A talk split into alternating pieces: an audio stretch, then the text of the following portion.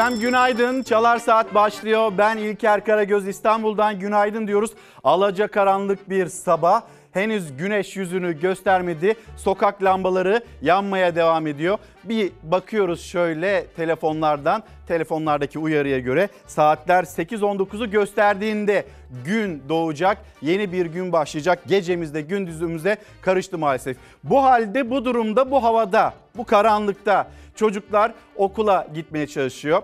İnsanlar e, iş yerlerine ulaşmaya çalışıyor. Bugünkü başlığımız hemen gelsin ekranlarınıza. Sosyal medya adreslerimizle birlikte insanca yaşamak istiyoruz. Neden bunu söyledik birazdan söyleyeyim ama insanca yaşamak istiyoruz derken en azından şöyle bir gün aydınlığında da yeni güne başlamak istiyoruz. Onun hatırlatmasını en başta yapalım. 11 Aralık 2023 günlerden pazartesi. Sağlıklı, huzurlu bir gün olsun, bir hafta olsun. E madem böyle başladık isterseniz şöyle bir 15-20 dakika önce İstanbul Büyükşehir Belediye Başkanı Ekrem İmamoğlu ve yaz saati uygulaması ile ilgili paylaşımı e buradan başlayalım. Yeni güne ve yeni haftaya yaz saati uygulamasından artık vazgeçin dedi Ekrem İmamoğlu. Kararı alan ortada yok. Kararın mantığı yok. Tasarruf desen hiç yok. Ya da varsa bile insanların huzurundan da bari kimse tasarruf etmesin diye ben bir ekleme yapayım. Bu anlamsız yaz saati uygulamasının hiçbir faydası olmadığı gibi güvenlik sorununa yol açıyor. Herkesi depresif hale getiriyor. Çalışanı, öğrenciyi güne kötü başlatıyor. Artık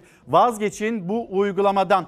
Ekrem İmamoğlu dakikalar önce işte bu hatırlatmayı yaptı Enerji Bakanlığı'na ve hükümete. Nasıl bir gün olacak? Gündemin notlarını toparlamasını birazdan yapalım. Şöyle bir başlayalım. Memleketin haberleriyle, memleketten kaza haberleriyle sonrasında da yeni gün ve yeni haftada neleri konuşacağız? Kontrolden çıkan bir tır kendi şeridinde bir kamyonet ve bir otomobile çarptı. Üç araç da karşı şeride geçti. Burada da zincirleme kazaya bir otomobil daha karıştı. Yolu savaş alanına çeviren tırın şoförü ise kaza yerinden kaçtı. Kayseri Koca Sinan'da Oruç Reis Mahallesi Erkilet Bulvarı'nda yaşandığı zincirleme kaza. Üç araç çarpışmanın şiddetiyle levhaları yıkarak karşı şeride geçti. Toplam dört aracın karıştığı kazada bir kişi yaralandı. Ambulans ekipleri yaralıyı hastaneye kaldırdı. Polisler kaçan tır şoförünü arıyor. Bize mi çarptı? Kardeşim bak şimdi kim yaptı? Yaşıyor tamam. Senin canın hiçbir şey gelmesin. Tamam abi. Edirne'de ise iki araç kaza yaptı. Şoka giren bir sürücüyü polis güzel sözlerle sakinleştirmeye çalıştı. Hiçbir şey yok tamam mı? Sen güzel. Edirne'de Hafsa kavşağında iki araç kafa kafaya geldi. İki araçtaki altı kişi de yaralandı. Yaralılardan Burcu Sirman hastanede yaşamını yitirdi. İleriden gel. Araçlardan birinin sürücüsü şoka girdi. Şokun etkisiyle hem yaralı arkadaşına hem de ekiplere sürekli soru sordu. Babam nerede? Bize kim çarptı gibi sorular soran yaralının şok geçirdiği anlaşılınca ekipler de ona durumu izah etti. Şok geçiren yaralı ambulansla hastaneye kaldırıldı. Dev pazarlık bugün başlıyor. Asgari ücret ne kadar olacak? %30'luk bir zam mı? %40, %60, %50 ne kadar olacak? Artık böyle sendikalar rakam da telaffuz etmek istemiyor. İnsanca yaşayabileceğimiz rakamda olması gerekiyor ya da alım gücümüzün artırılması gerekiyor diyor. Sendikaların açıklaması bu şekilde. Sonra e, bugünkü başlığımızı belirlerken sokağa döküldü emekliler. Onlar da seslerinin duyulmasını istiyorlar. 7500 lirayla açlık sınırının böyle çok çok altında, yarısının da altında ücretlerle ayakta kalmaya, hayatta kalmaya çalışan emeklerin sesini duyacaksınız. Staj mağdurlarının sesini, kademeli emeklilik bekleyenlerin sesini duyacaksınız. İnsanca yaşamak istiyoruz diyen başka kesimler yok mu? Var elbette. Onlar da sosyal medyadan, Instagram'dan ve X'ten bizlere lütfen ulaşsınlar. Yine bolca konuşacağımız bir gün olacak Çalar Saat'te. Dev pazarlığın ardından Türkiye Büyük Millet Meclisi'nde 14 gün hafta sonu da gözetmeksizin sürecek o bütçe maratonu. Bütçe maratonu neler konuşulacak? Vatandaşlar için, bu ülkenin vatandaşları için acaba hani hangi kararlara imza atılacak? Kimin bütçesi ne kadar artacak? Buna dair de notlarımız olacak. Yerel seçim gündemi ve çarşı pazarın hali ile birlikte. Yine memleket haberleriyle, haberleriyle devam edelim. Şimdi sizleri e, İstanbul Güngören'e götüreceğiz. İstanbul Güngören'de meydan savaşı gibi bir kavga ve o iki grubun kavgasında sonuçta bir kişi hayatını kaybetti, üç kişi de yaralandı. Polisler bile ayıramadı silah seslerinin arasında ambulans ekipleri yaralılara ulaşmaya çalıştı. Güngören'de iki grup arasında çıkan çatışmada bir kişi yaşamını yitirdi, üç kişi yaralandı.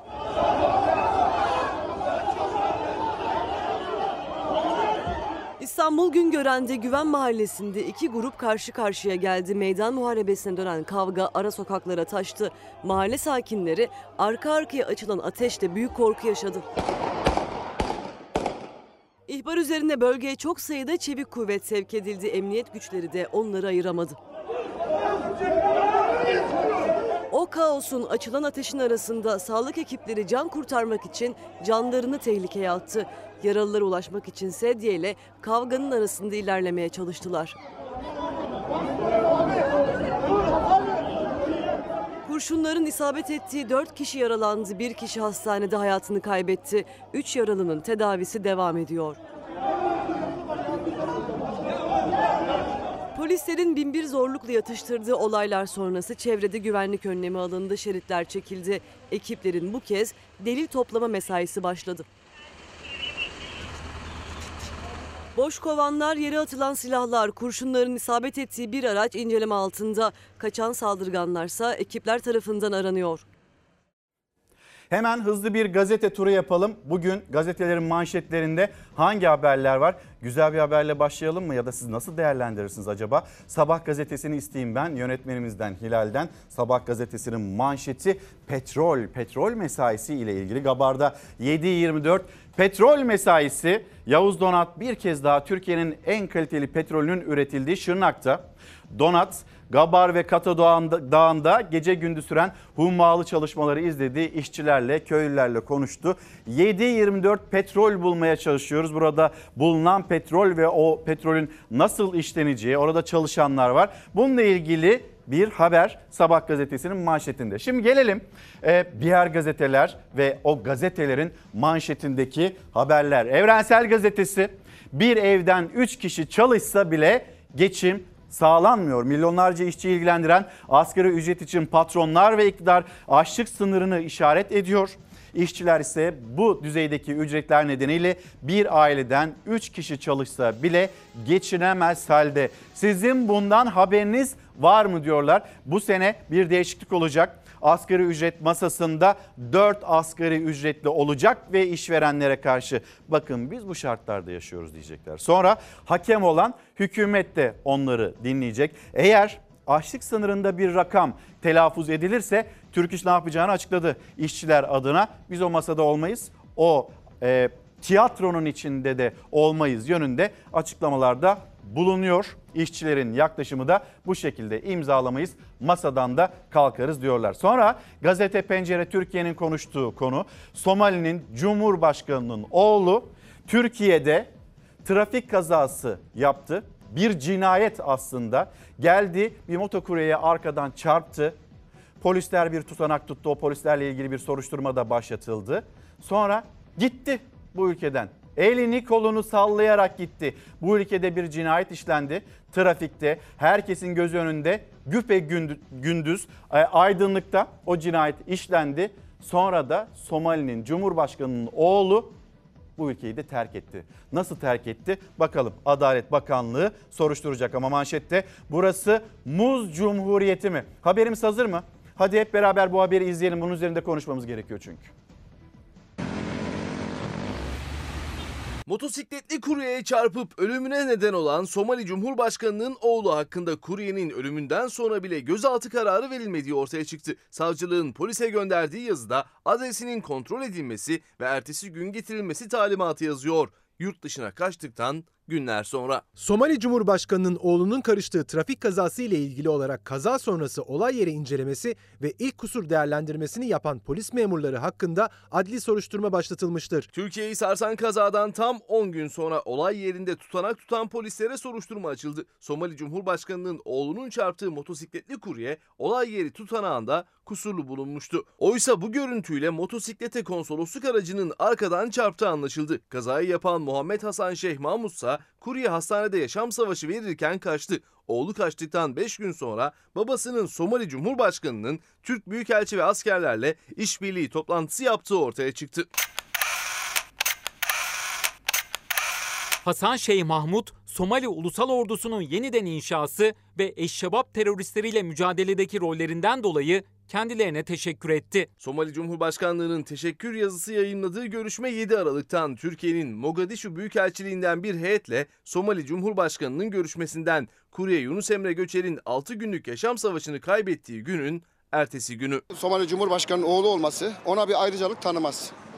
Adalet herkes için adalettir. Kazadan sonra serbest bırakılan ve Türkiye'den kaçan Somali Cumhurbaşkanı'nın oğlunun Haziran 2022'de 2 yıllık geçici oturma izni aldığı da ortaya çıktı. Gazeteci İsmail Saymaz'ın ulaştığı göç idaresinin kimlik kartına göre oturma izninin türü insani olarak kayıtlara geçti. Muhammed Hasan Şeyh Mahmut ifadesinde kuryeyi suçladı, bilirkişi raporuysa aksini söylüyordu. son sürat gelen otomobilin fren dahi yapmadan arkadan merhuma çarpması neticesinde işlenen cinayet Alınan ikinci rapor üzerine iki rapor arasındaki çelişkinin giderilmesi ve kesin rapor alınması için Adli Tıp Kurumu'ndan rapor beklenmektedir. Türkiye adaletsizliklerine bir tanesini daha ekledi. Yani bugün çok üzgünüz.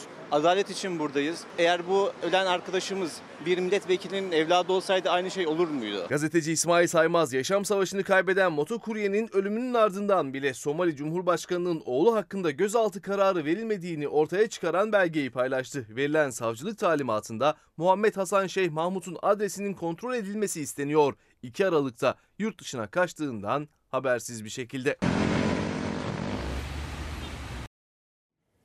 Bir gidin bakın bakalım adreste mi değil mi diye E, bu tür çağrılar da gelmiş savcılıktan. E ne oldu? Çoktan gitti. Giden gitti. Şimdi bakılıyor. Tutanaklar. İlk o tutanağı kim tuttu? Polislerle ilgili bugün gazete pencerenin de ilk sayfasında yer alıyor. Nihayet harekete geçildi. O polisler e, soruşturuluyor diye bir başlık. Peki özür dilerim. Geri ne kaldı? Geride acılı bir eş, biri otizmli, iki çocuk kaldı. Burada bir adalet arayışı var ve Yunus için adalet diye motokuryeler, aileler herkes ses yükseltti. Türkiye'den kaçtı gitti olay sosyal medyada infial yaratınca da Mahmut hakkında yakalama kararı çıktı. Yetkililerden peş peşe açıklamalar geliyor. Bir de karşımızda evrak var. Burası Muz Cumhuriyeti mi diye soruyor gazete pencerede herkes ile birlikte. Sosyal medyada böyle bir infial yaratmamış olsaydı, bu konu konuşulmamış olsaydı yetkililer ne kadar hızlı harekete geçerlerdi acaba? Bu da bir başka tartışma konusu. E, son dakika bilgisi hemen paylaşalım. İçişleri Bakanı Ali Yerlikaya ve operasyonun adı Çember 8 operasyonu yine firariler o firarlere yönelik olarak da bir operasyon gerçekleştirildi. 4900 4951 firarinin yakalandığını İçişleri Bakanı Ali Yerlikaya paylaştı. Ailelerimizin huzurunu kaçırmalarına müsaade etmedik ve etmeyeceğiz. Biz bu firarilerin peşindeyiz, enselerindeyiz mesajını yine İçişleri Bakanı bu şekilde verdi. İçişleri Bakanı'na Cumhuriyet Halk Partisi milletvekili Ömer Fethi Gürer bir soru sordu. 30 milyar lira nerede acaba diye 6 Şubat depreminden sonra Türkiye tek yürek olmuştu. E, o tek yürek olduktan sonra da 115 milyar lira bağış toplandı. 85 milyar lirası nereden geldi, kim gönderdi? Bunu biliyoruz zaten 75 milyar lirasını kamu bankaları sonra kuruluşlar oradan geldiğini biliyoruz. Ama arada ciddi bir kayıp var. Mesela e, bu paralar nereye harcandı? Kim bu bağışa katıldı, kendi reklamını yaptı da o parayı vermedi diye soru şu. 30 milyar lira nerede? İçişleri Bakanı, İçişleri Bakanlığı bu soruya bakın nasıl yanıt verdi. Her bağış yapıldığında sanki bir damla gözyaşı siliniyormuş gibi, birinin yüreğine belki bir damla su serpiliyormuş gibi hissediyoruz biz burada onlar için. 6 Şubat felaketinin üzerinden 10 ay geçti. Muhalefet hala kayıp, ödenmeyen 30 milyar liranın izini sürüyor. 1 milyon TL bağış yaptı. 2 milyon TL. 45 milyon lira. CHP NİDE Milletvekili Ömer Fethi Gürer'in İçişleri Bakanlığı'na sorularıyla taahhüt edilen ama ödenmeyen deprem yardımları tartışması yeniden raftan indi. Ortada 30 milyar bağışlandığı halde bağış sahipleri tarafından ödenmeyen bir tutar var. Türkiye Tek Yürek kampanyasında 115 milyar 146 milyon 528 bin lira bağış toplandığı ilan edildi ama 85 milyar 697 milyon 129 bin 344 lirası yatırıldı. 30 milyar lira hala yok. İçişleri Bakanlığı toplanan bağışların 56,5 milyar lirasının afetzedelere hane başı ödeme, vefat yardımı, taşınma, kira desteği, çadır, konteyner, gıda, hijyen alımları için kullanıldığı bilgisini verdi. 30 milyar nerede sorusuna gelince Taahhütte bulunmuş olmakla birlikte bağışını henüz yapmayan kişi ve kuruluşların tespiti yapılmış olup bağışların tamamlanması için iletişim süreci devam etmektedir. kişiler belli, kuruluşlar belli, bağış vaatleri de ortada. Bakanlık onları biliyoruz, vermeyenlerle de görüşüyoruz dedi. 10 ay geçmiş. Televizyona çıkıyorsunuz, deprem bölgesine bağışta bulunuyorsunuz. Ama o bağışı 10 aydır yatırmıyorsunuz. Bölgenin sorunları var. O bölgede bunlar kullanılacak. Depremzedeler bu konuda yardım bekliyorlar. Deprem bölgesi, afetzedeler onlar yardım beklerken birileri e, 15 Şubat tarihiydi yanılmıyorsam çıktılar televizyonlarda. Türkiye'nin gözünün içine baka baka kendi reklamlarını yaptılar da şimdi o paraları vermiyorlar mı? İçişleri Bakanlığı kimdir, hangi kurumdur hepsinin tespiti yapıldı. Görüşmeler de devam ediyor. İletişim halindeyiz dedi. Üzerinden 10 ay geçti. O gün verecektiniz. Ve tamam bugün de hala yaralar sarılmaya çalışılıyor. İnsanların bu bölgede ihtiyaçları da devam ediyor. Hatırlatmasını yapalım. Muhalefet izinde İçişleri Bakanlığı ve baktığımız ve anladığımız kadarıyla onlar da bunun takibindeler diyelim. Peki sizlerden gelen mesajlar günaydın kademeli emeklilik unutuldu mu? 20 gün ile ben bu emekliliği kaçırıyorum. Bir gün ile bir hafta 20 gün ile araya giren 17 yıl, 20 yıl. Bunun düzeltilmesi gerekmiyor mu? İnsanca yaşamak istiyoruz derken izleyicilerimizden gelen mesajlardan birisi bu. Çiftçinin çok zor durumda olduğunu yazmış Mehmet Bey. Ersin Karaaslan kitlerin hazır denilen dosyası ne oldu acaba? X'ten gelen mesajlar arasında. Cumhurbaşkanı Recep Tayyip Erdoğan söz verdiği Bağkur primi 7200 güne düşürüldü denildi. 8 ay geçti. Bu unutuldu mu acaba? Biz bir hatırlatalım. Siz de bize bir yardımcı olun demiş Fatih Bey gönderdiği mesajda. Gönderin. İnsanca yaşamak istiyoruz başlığı altında konuşurken sizin dikkat çektiğiniz ya da gündeminizde olan konular başlıklar bizim de gündemimizde olsun ve yetkililere mektuplarınızı iletme imkanımız da e, olabilsin. Şimdi sizleri Zonguldak'a götüreceğiz. Zonguldak'ta yaşanan, yaşanan o e, heyelan felaketi ve sonrasında felakete yardıma giden, oradaki insanları kurtarmaya giden e, arama kurtarma ekiplerinin nasıl bir can pazarı yaşadığı peki bu heyelan göz göre göre gelmiş olabilir mi? İzleyelim. Yukarıdan geldi başkanım berbat geldi.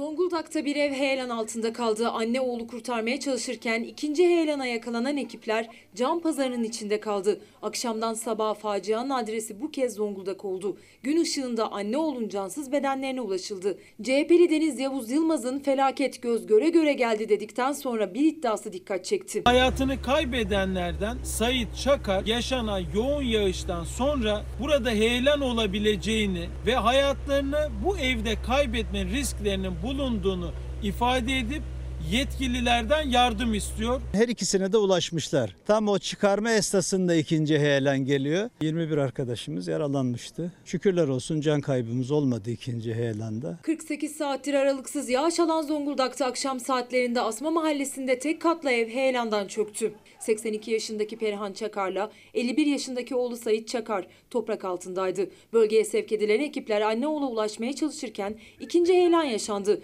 Bu kez 21 kişi için yürekler ağza geldi. Toprak, çamur bu kez onların üstüne düştü. Biraz sessizlik, biraz sessizlik. Çalışma anında aniden oradan ikinci program oldu. Orası karıştı bir anda. Kimin ne olduğu belli olmadı. Biz bile kendimizi zor kaybettik geldik. Kıl payı kurtardık. Çalışan arkadaşların üzerine ciddi bir heyelan düştü. Sinat duvarı temeliyle birlikte koparak arama kurtarma çalışması yapan ekiplerin üzerine geliyor. Evde herhangi bir sıkıntı yoktu yani. Hasta vardı felçli ona yol verdik. Yol verdikten sonra oldu. Duvar demek ağırlığından yol kaldırmadı. Heyelanda annesi ve kardeşini kaybeden Yılmaz Çakar da yola dikkat çekti. Risk devam ederken aynı mahalledeki 14 ev boşaltıldı. 42 vatandaş bölgeden tahliye edildi. Gün ardında heyelanın ürküten tablosu CHP'li Deniz Yavuz Yılmaz'ın incelemeleri sırasında ortaya çıktı. Ekipler yeniden anne oğul için harekete geçti. Saatler sonra cansız bedenlerine ulaşıldı. Meltem Hanım günaydınlar. Ee, gönderdiği mesaj aslında geçim üzerine. Hadi kırmızı etten vazgeçtik artık onu göremez olduk. Beyaz etin de ne kadar zamlandığının farkındalar mı acaba diye bize hatırlatmasını yapıyor. Giresun Keşap'tan günaydın. Neredesiniz? Memleketiniz ve memleketinizden de lütfen haberler ulaştırın. Az önce gördünüz Zonguldak'ta yaşanan can pazarı bir felaketin heyelan felaketinin nasıl geldiğine de hep birlikte işte tanıklık ediyoruz. 15 gün önce uyarmışlar. Bir bakın buraya demişler. Şimdi maalesef can kayıplarını yaşadık. Peki e, memleketten uyarılar da var meteorolojiden. Hemen hatırlatmasını yapalım. Kuvvetli sağanak yağış uyarısı 3 il için özellikle o illerde Muğla, Mersin ve Antalya burada dikkatli olunması gerektiği e, meteoroloji tarafından e, Türkiye'ye ilan edildi. Burada Muğla'da, Mersin'de ve Antalya'da yaşayanlara bu uyarılarda ulaştırıldı. Bu bilgiden sonra da sizleri nereye götürelim? İsterseniz bir asgari ücret diyelim artık. Lütfen şöyle bir dikkatle dinleyin. Bugün artık o dev e, pazarlık başlıyor. Gözlerde Ankara'da bir tarafta işçi var 5 kişiyle temsil edecek. Diğer tarafta işveren var onlar da 5 kişi. Ortada masanın ortasında da hakem olan hükümet var. Karşımızda ne var peki? Bilmece gibi bir zam. Hani ne olduğunu tam olarak kestiremiyoruz. Cumhurbaşkanı Erdoğan bunun tarifini yaptı. Hem bu tarifi bir kez daha hatırlatalım hem de %30 olursa %40, %50, %60 olursa o zam oranı asgari ücret net olarak ne kadar olacak? Onun bilgisi şimdi.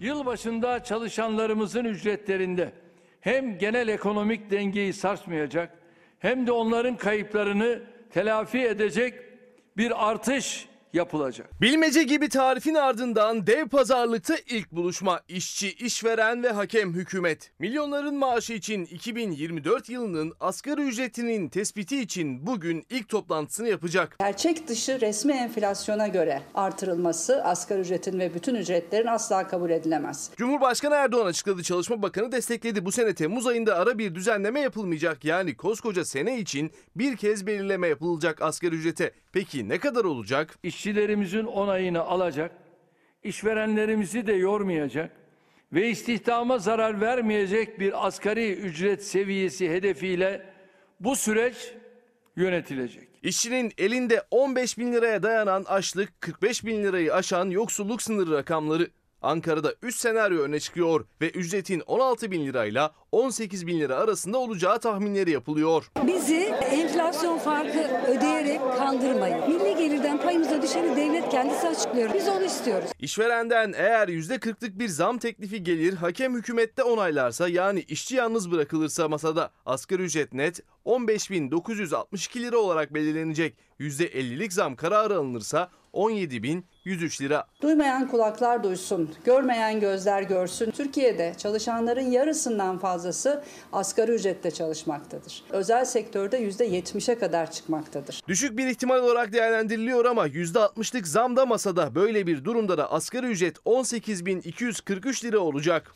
Bu sene bir ilk gerçekleşecek işçinin, asgari ücretlinin hakkını işçinin kendisi savunacak. Sendikadan bir temsilci 4 asgari ücretli milyonların insanca yaşama isteğini, geçimini, dertlerini anlatacak. Bir tane sağlık işçisi, kasiyer, bir tane enerji işçisi, karayolu işçisi, taşeron. Bu paraya nasıl geçinemediklerini anlatacaklar. Türk İş Başkanı Ergün Atalay toplantı öncesinde restini çekmişti. Açlık sınırında bir rakam önümüze gelirse masadan kalkarız demişti. Bir kırmızı çizgi daha var. O da hedef enflasyon üzerinden zammı karara bağlama. Fiyat artışları durmadığı müddetçe, enflasyon devam ettiği müddetçe yani bir kere bu meseleyi görüşmek doğru değil. Hedef enflasyon %40'larda ama sokağın gerçeği bambaşka. En zoru geride kaldı. İnşallah bundan sonra hep birlikte sürekli daha iyiye doğru gideceğiz. Enflasyonu yavaş yavaş kontrol altına alıyoruz. Meclise 14 gün sürecek bütçe maratonuna hazırlanıyor. Görüşmeler bugün başlayacak. İnsanca yaşamak istiyoruz. En zoru geride kaldı dedi Cumhurbaşkanı Erdoğan. Yavaş yavaş enflasyonu kontrol altına alıyoruz dedi. Sonra işte görüyorsunuz hem dengeyi sarsmayacak hem kayıpları kapatacak hem işvereni zorlamayacak böyle bir rakam olacak diyor. Bir kez belirlenecek. Bu sene 2024 yılında asgari ücret ikinci kez revize edilmeyecek. Niye? Çünkü o revize tarihi ne zaman? Temmuz ayında. Temmuz ayı ve sonrasında başka bir seçim var mı? Yok. Bu ay yani Ocak ayında zam yapılacak. Şubat'a e, Şubat'ta hesaplara ya da ele geçinceye kadar kim bilir Allah bilsin ne kadar daha eriyecek izleyicilerimiz yazıyor. Şu cennet gibi ülkede yaşadıklarımıza bir bakar mısınız? Ezine peyniri diyelim coğrafi işarette Çanakkale'de işte Bayramiç beyazından sonra o coğrafi işareti almaya hak kazanan bir başka ürün oldu ve hak ediyordu. Çok da lezzetlidir. E, Çanakkale'mizin, Ezine'mizin peyniri. Peki biz yiyebiliyor muyuz? Bizim malımızı biz yiyemiyoruz. Kilosu 300 lira. Ezine peynirini sever misiniz? Sevmez olur muyum? Peki ne sıklıkla yersiniz? Vallahi gücümüz yetmiyor ki Allah. Ezine peynirinin kilosu ne kadar? 300 lira. Kilosu 300 lira. Nasıl alacak da nasıl yiyecek? Avrupa Birliği bize özgü bir lezzet olarak tescillemiş. Tescillemiş hem Avrupa Birliği de biz yiyemiyoruz. Bizim malımızı biz yiyemiyoruz. Adını Çanakkale'nin Ezine ilçesinden alan koyun, keçi ve inek sütünün karıştırılmasıyla yapılan Ezine peyniri Avrupa Birliği'nden coğrafi işaret tescili aldı. Ama Türkiye'de dar gelirlinin çoktan unuttuğu bir lezzet Ezine peyniri. Çok severim ama bakıp geçiyorum şimdi. Fiyatı pahalıdır o yüzden gidip sormuyorum bile. Kilosu 300 lira. 300 lira. O yüzden sormasam daha iyi. Sorarsam tansiyonum çıkar. Eşim rahmetli oldu. Aldığım 6300 lira neyle alayım? Domates de teçhide bak domates 35 lira olmuş. Ezine peyniri valla normal peyniri anca alıyoruz. Lüks oluyor bize göre. Avrupa'dakiler yiyor. Almanya'ya gittim. Orası daha iyi yani. Orada burada fiyatlar her gün değişiyor diye korkuyorum ama oraya gidiyorsun aynı. Ülkemize özgü bir lezzet olarak Avrupa Birliği'nin tescillediği ezine peynirinin 1 kilosu bugünkü kurla 9,5 euroya denk geliyor. Herhalde hemen hemen her Avrupalı'nın rahatlıkla alabileceği bir fiyat. Ama Türkiye'de kilosu ortalama 300 lira olunca ezine peynirini herkesin alması pek o kadar kolay olmuyor. 50 sene çalıştım Almanya'da. Orada bir işçi 150 euro günlük alıyor. Almanlar seve seve alıyor. Ama burada 250 lira da her zaman alamıyor. Avrupa'nın Türkiye'den ithal ederek tüketmesine rağmen Türkiye'nin coğrafi tescilli peyniri ezine Avrupalı için daha ucuz. Türkiye'de marketlerde kilosu 368 liraya kadar çıkıyor. Olgunlaştırılmış olarak satılanları ise 600 lirayı aşıyor. Semt pazarlarında doğrudan üreticiden alınmasına rağmen 250-300 lira arasında değişiyor fiyatı. Normalde 350 lira. Burada biz 250 TL'ye satıyoruz pazarda. Şu anda 230 liraya bize geliyor. Tenike bazında aldığımız için daha hesaplı satıyoruz. Her şeyin en güzeli bizim ülkemizde ama bu hayat pahalılığı insanları bayağı zor duruma düşürüyor. Dünyaya açılan lezzetimiz ezine peyniri fiyatı nedeniyle Türkiye'de dar gelirli için unutulan bir lezzet artık. Ezineyi mümkün değil alamayız. Ezine peyniri Avrupa Birliği tarafından tescillendi bizim lezzetimiz olarak. Haklısınız da yiyemeyiz o kadar çok pahalı ezine. Önceleri yiyorduk. Damak zevkimiz değişti hanımefendi. Keşke değişmese ama değişti mecburen. Şunlara dünya parası verdik. Çarşı pazarda durum böyle. Şimdi sizleri bir de e, o Kocaeli ve Kocaeli bölgesi derbisine götüreceğiz. Yaşanan yani tribünlerde yaşanan ve sonrasında kopan kavga bir notlarına bakalım ve Süper Lig'den de bahsedelim.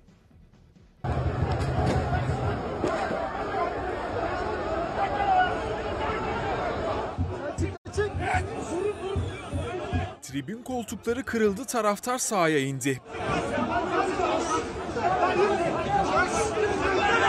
Polis yaşanan arbedeye biber gazı ile müdahale etti. Görüntüler Kocaeli Bölgesel Ligi Gölcük Spor Gebze Spor maçından. Gölcük Spor'un 1-0 üstünlüğüyle tamamlanan maçta yeşil sahalarda görmek istemediğimiz görüntüler yaşandı. Tribünde başlayan atışma sahaya indi. Polis taraftara biber gazıyla müdahale etti.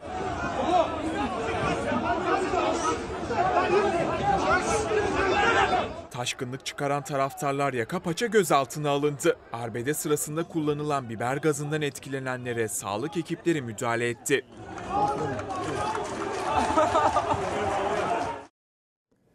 Şiddet her yerde, sokakta, tribünde maalesef büyük bir gerginlik yaşıyoruz. Trafikte de öyle.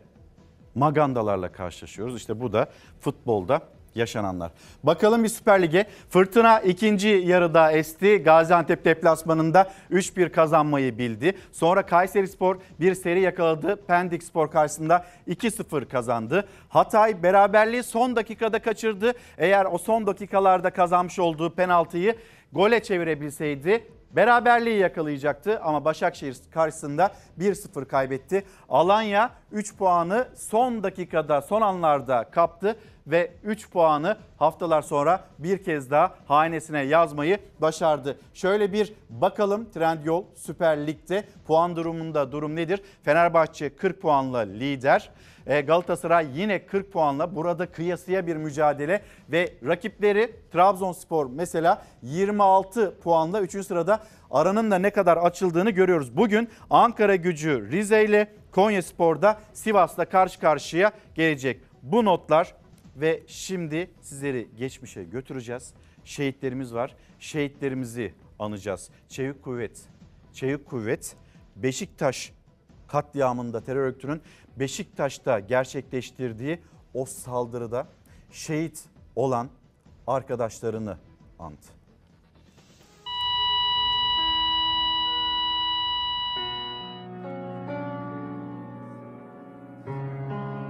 Ve o hain saldırının üzerinden 7 yıl geçti. O günden geriye Çok özlüyorum oğlumu. Aa, Aralık ayı, ayrılık ayı gene geldi. Aa, kimine hasret,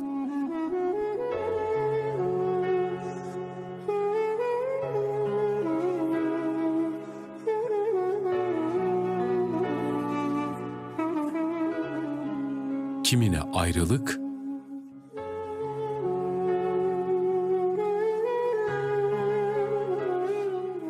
kimine gurur,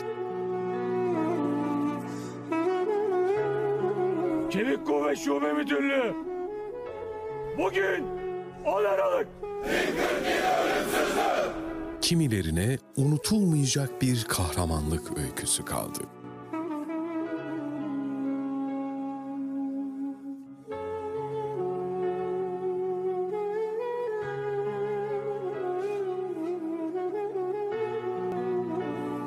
Aziz şehitlerimizin ruhları şad olsun. Allah rahmet eylesin. Allah sabır versin. Hasret, ayrılık, gurur, kahramanlık ve bir şehidimizin annesi duydunuz siz de geldi yine Aralık ayı. Ayrılık ayı diyor o anne. Şimdi e, hızlı bir şekilde reklamlara gideceğiz. Reklamların ardından memleketin, Türkiye'nin ve aynı zamanda dünyanın notlarını, haberlerini de anlatmayı sürdüreceğiz. Günaydın bir kez daha devam ediyoruz Çalar Saat'te. İnsanca yaşamak istiyoruz. Bugünkü başlığımız dev buluşma, dev pazarlık başlıyor. Asgari ücretle ilgili e, o tespit komisyonu çalışmalarına başlayacak. Sonra Türkiye Büyük Millet Meclisi'nde genel kurulda da bütçe görüşmeleri. Hatırlatalım insanca yaşamak istiyoruz diyen milyonların sesi olabilmek adına bu başlığı belirledik. Yine onu da söylemiş olayım. Peki hemen bir memleket havası diyeceğiz. Yalnız 3 şehir Muğla, Mersin ve Antalya bu şehirlerle ilgili meteorolojiden önemli bir uyarı var. Bu hatırlatmayla birlikte memleket havası.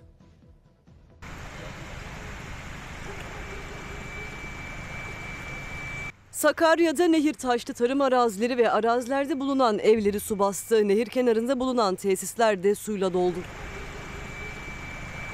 Şiddetli yağışlar Sakarya genelinin etkisi altına aldı. Karasu ilçesinden geçen Sakarya Nehri'nin taşmasıyla Tuzla, Hürriyet, Manavpınarı ve Akkum mahallelerini su bastı. Tarım arazilerinin hali havadan görüntülendi. Muş Malazgirt'te aşırı yağışlar tarım alanlarına hasar verdi. Çamur içinde kalan bir pancar tarlasında hasat yapmak zorunda kalan çiftçilerin zorlu mesaisi böyle görüntülendi.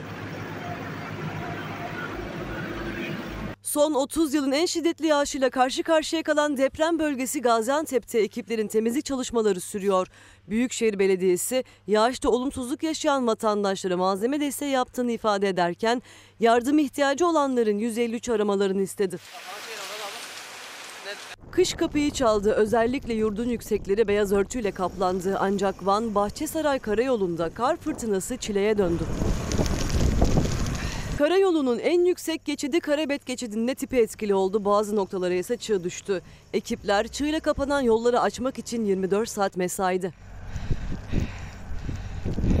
Bolu'da yüksek kesimler aralıksız kar yağışıyla beyaza büründü. Abant Milli Gölü'nde karın oluşturduğu seyrin doyulmaz manzara hayran bıraktı.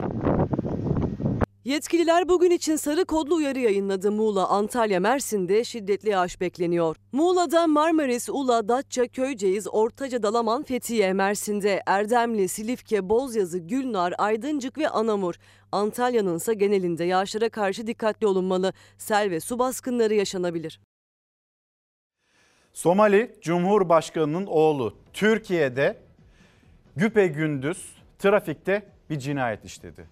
Geldi bir motokuryeye arkadan çarptı. İlk anda tutulan tutanak doğru değildi ama kamera görüntüleri ortaya çıktıktan sonra işte o zaman Türkiye ayağa kalktı. Ama bu kişi nerede? Bu kişi kaçtı.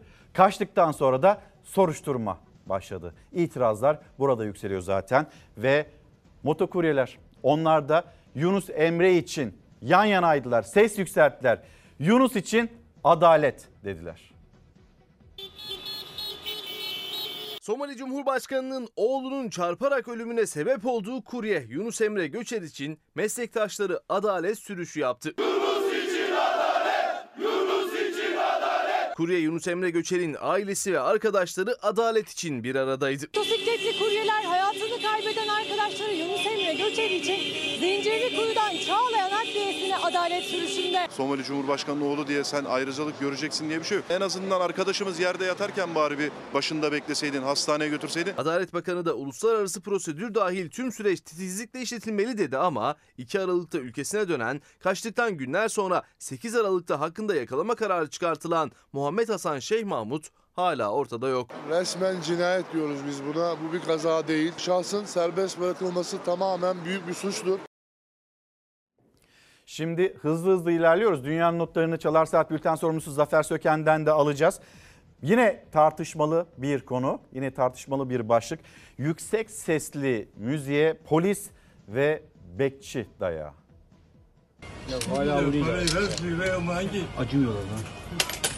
Müvekkili yerde elleriyle, tekmeleriyle ve e, üzerlerinde bulunan coplarla defalarca vuruyorlar. Cop, tekme, yumruk. Biri durdu, diğeri başladı. Yere yığılana kadar dayak yedi Yılmaz Neciboğlu. İddiaya göre akaryakıt istasyonunda meydana gelen bu şiddetin gerekçesi gençlerin arabada yüksek sesle müzik dinlemesi. Bir genci ölümüne dövenlerse gece bekçileri ve polisler. Sebebi müvekkilin ve arkadaşlarının araçta yüksek sesle müzik dinlemeleri.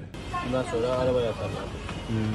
Bayıldı oğlum. Hala vuruyor oğlum. Bayılmadı kalkıp gide vuruyor. İmaj gide vurmaya başladı. Görüntüler Giresun merkezdeki bir akaryakıt istasyonunda kaydedildi. Tarih 25 Kasım saat gece yarısı. Yılmaz Neciboğlu aracıyla yakıt almaya geldi. O sırada bekçiler ve polisler istasyondaydı. İddiaya göre yakıtı aldıktan sonra müziğin sesini açıp gittiler.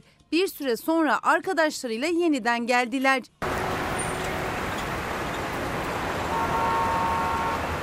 Bekçiler ve polislerle arabadaki gençler arasında tartışma çıktı. Ardından araya giren Yılmaz Neciboğlu şiddet görmeye başladı. Biri polis, biri bekçi yerde yatan genci tuttu. Diğer bekçi ardı ardına indirdi cop darbelerini. Ya hala vuruyor. Acımıyorlar lan. Bir süre yerde hareketsiz yatan Necipoğlu tutunup doğrulmak istediği anda yeniden başladı şiddet. Dayak yetmedi, yüzüstü yere yatırdılar, ters kelepçe yaptılar. Sonra da gözaltına aldılar. Yılmaz Necipoğlu da güvenlik kameralarının an be an kaydettiği bu görüntülerle kendisini ölümüne döven bekçi ve polisler hakkında suç duyurusunda bulundu. Görüntülerde ve tanık beyanlarında eylemleri e, açık ve net bir şekilde sabit olan görevliler ve memurlar hakkında şikayetimizi yaptık. Görevli memurlar ve bekçiler hakkında herhangi bir işlem bizim bildiğimiz kadarıyla yapılmıyor. Seval Atasöz, günaydınlar efendim. Bizi takip eden izleyicilerimizden. İnsanca yaşamak istiyoruz. Sizin de söylediğiniz gibi çocuklarımızı karanlıkta okula göndermek istemiyoruz. Artık bu uygulamadan vazgeçilsin sesini yükseltiyor. Aynı zamanda da staj konusunda bir çağrısı var. Stajın sigorta başlangıcı olmasını istiyoruz diyor kendisi. E, Nebahat Hanım günaydınlar. Ne olacak bu zamlar? Bu zamlar bize hepimize gam oldu artık nereye kadar devam edecek böyle diyor. Hatice Hanım yani sürekli hani zamları konuşuyoruz, memuru konuşuyoruz, memur emeklisi ve onların zamını konuşuyoruz. Bir de dul yetim aylıkları onlar dile gelse diyor. Aslında her yeni günde Çalar Saat'te hani bu 7500 lirayla geçinilemezken bir de dul yetim aylıklarına bakın orada daha da düşük ücretler var. İnsanlar ne yapacak diye dillendirmeye de çalışıyoruz. İki gazeteye bakalım. O iki gazeteyle birlikte İsrail'in e, Gazze'de işlediği o katliama geçiş yapacağız. En kanlı savaş Hürriyet gazetesinin manşeti bilgisi İsrail'in binlerce kişiyi katlettiği Gazze saldırıları 20. yüzyılın başından bu yana oran olarak en fazla sivilin öldüğü savaş oldu. Peki ne kadar sivil katledildi İsrail tarafından? 17.997. Gelelim bir de Karar Gazetesi manşeti İsrail koz olarak neyi kullanıyor? Açlık da İsrail'in silahı. Ee, İsrail'in soykırım ablukası nedeniyle gıda sokulamayan Gazze'de bombalardan kurtulanlar bir lokma ekmek mücadelesi veriyor. Su mücadelesi veriyor, elektrik mücadelesi veriyor, ekmek mücadelesi veriyor ve orada 10 kişiden 9'unun açlık çektiğini de uluslararası yardım kuruluşları dünyanın gündemine taşıyor. Şimdi Gazze'deyiz.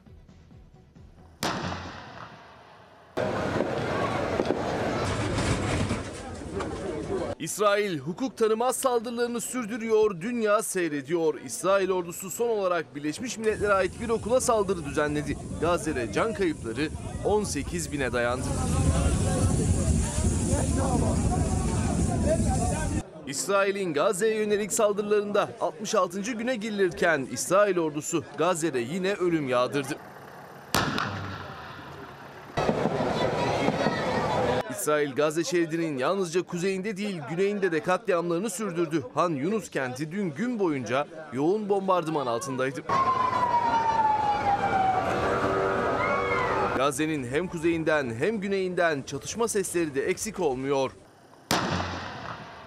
Gazze şeridinin kuzeyindeki Cibaliye mülteci kampında yerlerinden edilen Filistinlilerin sığındığı Birleşmiş Milletler'e ait bir okulda İsrail'in hedefindeydi.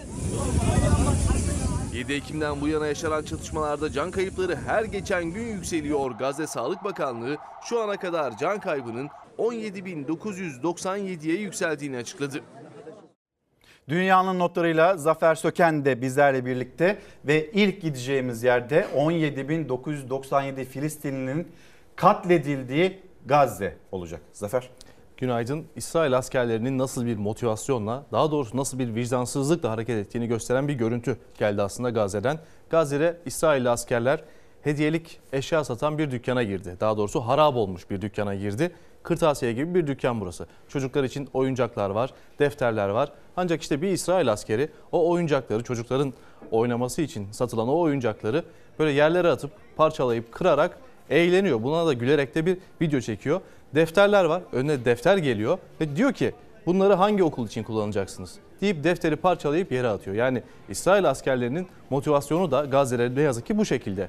Bunlarla aslında insanlık karşı karşıya. E Batı da sesini çıkarmayınca tabii İsrail zulmünü her geçen gün 66. gün bugün savaşın 66. günü her geçen gün giderek arttırıyor. İşte böyle bir vicdansızlıkla karşı karşıyayız aslında. Batı da ses çıkartmayınca tanklarına yeni yeni mermiler verince işte şu anda insanlığın karşısındaki durum da bu. Orada bulduğu bütün oyuncakları, bütün defterleri, kitapları parçalayıp yere atıyor ve eğleniyor bunda. Yani gülerek paylaşıyor o anları İsrail askerleri ne yazık ki.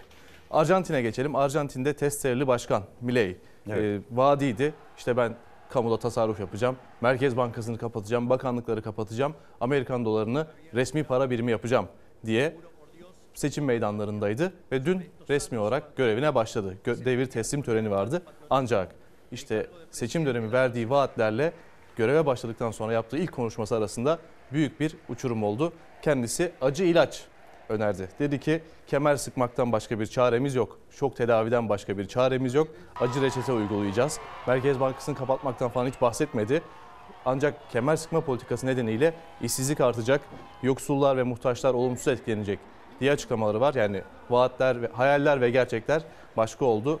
Taşkıyan baş akıllanır mı diyelim yani kendisinin aklı başına geldi herhalde koltuğa oturunca. O vaatlerinden eser yok şimdi Arjantin'de. Popülist siyasetin bir örneği. Şimdi sen böyle anlatınca hani gerçekler ve hayaller bambaşka diye anlatınca Mehmet Şimşek'in haberi hazır. Hilal aslında o haberi bir paylaşalım mı sizlerle izleyicilerimizle? Ee, Mehmet Şimşek pembe tablolar çiziyor. Çok da güzel her şey de yolunda diyor. Hatta Hilal şöyle yapalım bak e, akşam gazetesi bir gelsin. Akşam gazetesinin manşetine bakalım hep birlikte. Zafer sen de şöyle bir bak bir soluklandırayım seni de. İşte Türkiye umut veriyor. Manşeti de hemen paylaşalım. Seçim öncesi muhalefete destek vererek kaos çağrısı yapan İngiliz ekonomist e, Timothy Ash bu kez ekonomiyi övmüş. 2024 Türkiye için heyecan verici bir yıl olabilir demiş. Timothy Ash ve onun cümleleri Akşam Gazetesi'nin manşetinde heyecan verici bir yıl olacağını ve Türkiye'de ekonominin de yolunda gittiğini söyleyen bir başka kişi de Hazine ve Maliye Bakanı Mehmet Şimşek. Bir tarafta Mehmet Şimşek'in çizmiş olduğu o pembe tablo, diğer tarafta sizlerin söyleyecekleri olacak. Lütfen yazıp gönderin. Mehmet Şimşek bu cümleleri kurarken vatandaşın hali nedir acaba? Kur oynaklığı azaldı. TL'deki kan kaybı durdu. 14 Mayıs'ta yani seçimlerden önceki son iş gününde dolar kuru 19,5 liraydı. Bugün 29 lira. Yani tam %50 artmış. Kan kaybı daha ne olacaktı? Hazine ve Maliye Bakanı Mehmet Şimşek Haziran ayı başında dümenine geçtiği ekonominin gidişatına yönelik rakamlar verdi. Parlak bir tablo ortaya koydu. Güven arttı, risk primi düştü, döviz kurunda oynaklık azaldı dedi. Muhalefetin ekonomi yönetimi için hazırladığı karne ise kırıklarla dolu. Bakan Şimşek TL'deki kan kaybının artık durduğunu söylüyor ama muhalefet aynı görüşte değil. Göreve geldiği Haziran başından bu yana %50 civarında Türk lirasının değer kaybettiğini hatırlatıyor ve bunun devam edeceğini de ekliyor. 19'dan 29'a çıkan bir döviz kuru, dolar kuru söz konusu. İktidar seçimlerden önce kurları böyle baskılamayı tercih eder ve devam ettirirse döviz tarafında bir e, enerjinin seçim sonuna kadar biriktiğini e, düşünüyorum ben. 14 Mayıs seçimlerinden bir gün önce 19'lar seviyesindeydi dolar kuru. Seçim sonrası Mehmet Şimşek'in 4 Haziran'da göreve gelmesiyle birlikte 20'lerden başlayarak yükseldi ve 30 lirayı zorluyor. Bakan Şimşek iktidara yakın Sabah gazetesine verdiği röportajda uyguladıkları ekonomi politikalarının yabancı yatırımcılara ve kredi derecelendirme kuruluşlarına güven verdiğini dile getirdi. Mehmet Şimşek'in yani yatırımcı güveni oluştu diyerek övündüğü şey çok yüksek faizle gelip hani böyle vur kaç yapacak yabancıların gelmesinden bahsediyor. Çok kısa vadeli hemen gelecek faizini alacak çıkacak. Uyguladığımız politikalarla yatırımcı güveni arttı, risk primi düştü, rezervlerimiz güçlendi ve kur oynaklığı azaldı. Bir ekonomiye asıl güvenin göstergesi yabancıların gelip bu ülkede fabrika kurmaları, başka yatırımları gerçekleştirmeleri, buradan istihdam yaratmaları, üretim yapmaları, vergi ödemeleri. Bakan Şimşek ekonomideki iyileşmenin göstergelerinden biri olarak Merkez Bankası'nın döviz rezervlerindeki artışı gösterdi. Brüt döviz rezervinin 140 milyar dolara aştığını söyledi. Muhalefet ise borç ve yükümlülük hanesindeki rakamları hatırlattı Şimşek'e. Brüt rezervler Mayıs sonundan bu yana 41.7 milyar dolar artarak 140.1 milyar dolarla tüm zamanların en yüksek seviyesine çıktı. Evet şu anda 140 milyar dolar tüm zamanların rekoruymuş. E, bunun karşılığında borçta 190 milyar dolar. Onu nereye koyacaksınız? Bizim böyle bayram etmemizi gerektirecek bir e, döviz e, varlığından söz etmemize imkan vermiyor. Madem öyle bu ülkenin insanların asgari ücretlisinin de emeklisinin de refahını bir arttırın. Aslında tam da bir sınavın içindeyiz. Bir test olacak hükümet için ve e, hükümetten duyduğumuz cümleler kötü günler geride kaldı. Umarız daha kötü günler gelmiyordur. Umarız daha iyi günler geliyordur ve yaşayacak olduklarımız da bunlardır. Asgari ücrete ne kadar zam verilecek? Kötü günler geride kaldı mı kalmadı mı? İşte o zaman biz gerçeği de görmüş olacağız hep birlikte. Zafer? Buradan Çin'e gidelim o zaman. Tamam. Çin'in komşularıyla ilişkisine. Çin, Güney Çin denizine gideceğiz. Burada bir gerilim var. Aslında uzunca bir süredir var. e, buraya bir dikkat çekmek istiyorum. Çünkü belki ilerleyen günlerde daha sıcak gelişmeler yaşanabilir. Güney Çin denizinde Brunei, Malezya, Filipinler, Tayvan, Vietnam ve Çin hepsi bir egemenlik iddia ediyor. Şimdi bu görüntülerde ise Çin donanmasına ait gemiler Filipinli gemilere su toplarıyla müdahale ediyor. Yani 8 su topu kullanarak 3 Filipinli balıkçı gemisine, balıkçı teknesine müdahale etmişler. Burada bir gerilim var. Henüz silah kullanılmamış. Yani bugüne kadar silah kullanılmadı ama e, bundan sonrası için dünyanın tedirginlikle takip ettiği bir gelişme. Güney Çin denizinde yaşanan. Ben de şimdiden bu notu e, aktarmak istedim burada. Bizim peki komşularımızla ilişkilerimiz ne durumda? Geçtiğimiz hafta vermiştik Yunanistan'da Yunanistan'dan jest diye tırnak içinde söylüyorum e, paylaşmıştık burada 7 günlük kapıda vize uygulamasını. Ona dair bir haberimiz var. Onu paylaşıp öyle devam edebiliriz istersen. Peki.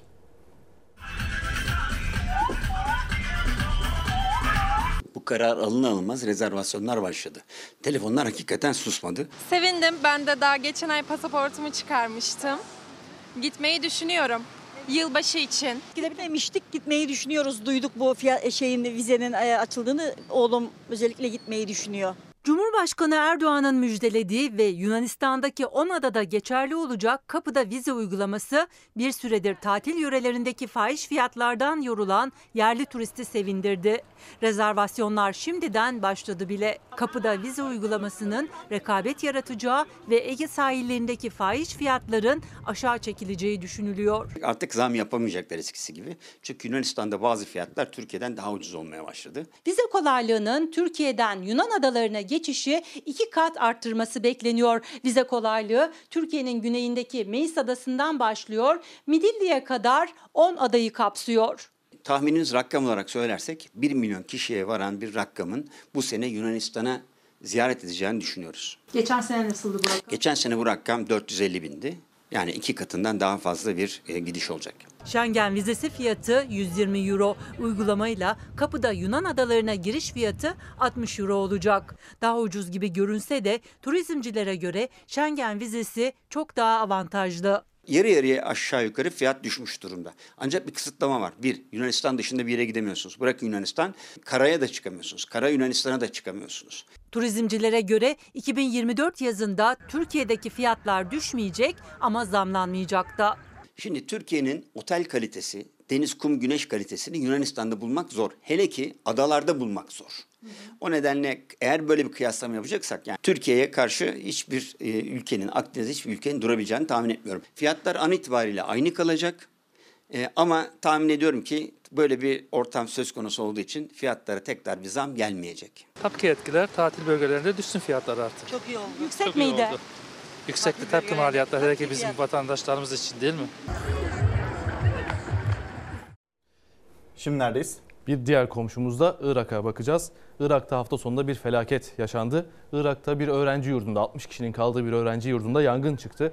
O yangında 14 öğrenci ne yazık ki hayatını kaybetti. İşte o anlara ait bir görüntü. Bir öğrenci pencerede kurtarılmayı bekliyor. İtfaiye de merdivenini dayamış. Bu öğrenci kurtuluyor ancak 14 arkadaşı ne yazık ki hayatını kaybetti. 7 kişi de yaralandı bu Irak'taki Erbil'deki yangın faciasında. Venedik'e geçelim. Venedik'te ise iklim aktivistleri adı da Yok Oluş İsyanı bu grubun adı. İklim aktivistleri Dubai'de düzenlenen iklim konferansından yeterli sonuç çıkmadığını düşünmüşler ve Venedik'in Grand kanalı yani büyük kanalını boyalarla suyu boyamışlar. Suyu yeşile boyamışlar. Tabi burada tepki çekiyor Venedik Belediye Başkanı'nın eko vandallar tanımlaması var yaptıkları hareket sonrası. Yani vandalizm çünkü suyu boyuyorsunuz o da doğal bir şey değil. Eko vandallar diye suçluyor ve bunlara gerekli yaptırımın uygulanmasını istiyor. İklim demişken e, dünyada iklim felaketleri de yaşanıyor aslında. Amerika Birleşik Devletleri'nde bir hortum ve kasırga felaketi vardı. İrlanda'dan da benzer görüntüler geldi. Ona dair haberimiz de hazır. Onu izleyip devam edelim. Can kayıpları da var. Hemen bir gelsin ekrana.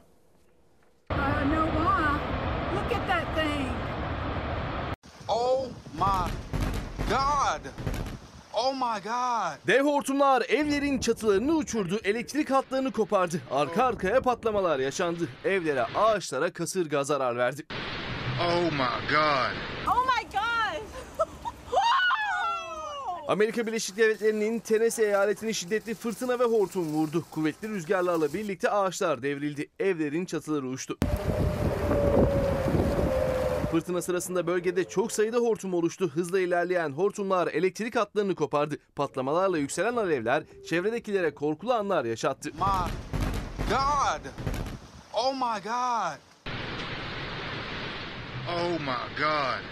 Hortumda birçok ev hasar gördü. Otomobiller hurdaya döndü. 100 binden fazla kişi elektriksiz kaldı. Hortum nedeniyle şu ana kadar biri çocuk 6 kişi hayatını kaybetti. 23 kişi de yaralandı. Devam etmesi beklenen fırtına nedeniyle olağanüstü hal ilan edildi. Halka evden çıkmama çağrısı yapıldı. İrlanda'da da kasırga paniği vardı. Şiddetli kasırga önüne geleni savurup attı. Evlere, araçlara hasar verdi. İrlanda'nın batı kıyısı için kırmızı kodlu uyarı yapıldı. Şimdi? Şimdi Çin'e gideceğiz. Çin'de de bir kar yağmış. Kar sırasında bir çocuk akan trafikte karşıdan karşıya geçmeye çalışıyor. Ancak o sırada bir araç geliyor. O araç da çocuğa çarpmamak için fren yapıyor. Fren yapınca bu kez başka bir kazaya karışıyor. Neyse ki çocuğa bir şey olmuyor burada en azından. İşte bu çocuk aracı da geçmesini beklemeden biraz haylazlık yapmış. Aslında çok tehlikeli de sonuçlanabilirdi. O araçta ona çarpmayayım diye frene basınca tabii e, buz tutmuş yolda frene basınca araçta tabii kayıyor ve arkasından gelen bir otobüsle çarpışıyor. Neyse ki kimseye bir şey olmamış. Hafif yaralarla atlatılmış bir kaza. Neyse cana gelmesin de e, mala gelsin. Bir de hani orada yol bile görünmüyor. E, yolda buz tutmuş. Sanki araba da fazla hızlı gidiyor. Araba da biraz hızlı. Çocuk da acele ediyor karşıya geçmek Evet. için. Biraz beklese, birkaç saniye beklese aslında karşıya geçebilir ama neyse ki kimseye bir şey olmaması Evet. e, burada sevindirici. Kazakistan'da da birkaç akıllının yaptığı bir hareket var. Burada da neyse ki bir facia yaşanmamış. Aracına benzin dolduruyor. Benzinin dolup dolmadığını kontrol etmek için de çakmak kullanıyor. Çakmakla o sevi benzinin seviyesi ne durumda Nasıl ya? diye. Çakmakla benzin deposuna mı? Doldu mu dolmadı mı diye onu kontrol etmek istiyor. Yani böyle biraz hafif alev alacak sonra söndürecek aklınca. Ama işte ardından yaşanan e, görüntüler o benzin pompasının olduğu yerde e, yanıyor. Sonra önce arabayı çekiyorlar oradan. Herhalde daha kıymetli buluyorlar. Önce arabayı çekiyorlar oradan ve ardından 3 kişi 3 kişi işte yangın tüpleriyle o benzin pompasının olduğu yeri söndürüyor. Neyse ki söndürüyorlar. Büyük bir facia, büyük bir patlama yaşanmıyor Allah'tan. Çin'e deva- Çin'den görüntülerle devam edelim. Doğu Çin'de ise çok dehşet verici bir kaza. Bir tır ve bunun e, kasasında 30 ton ahşap var.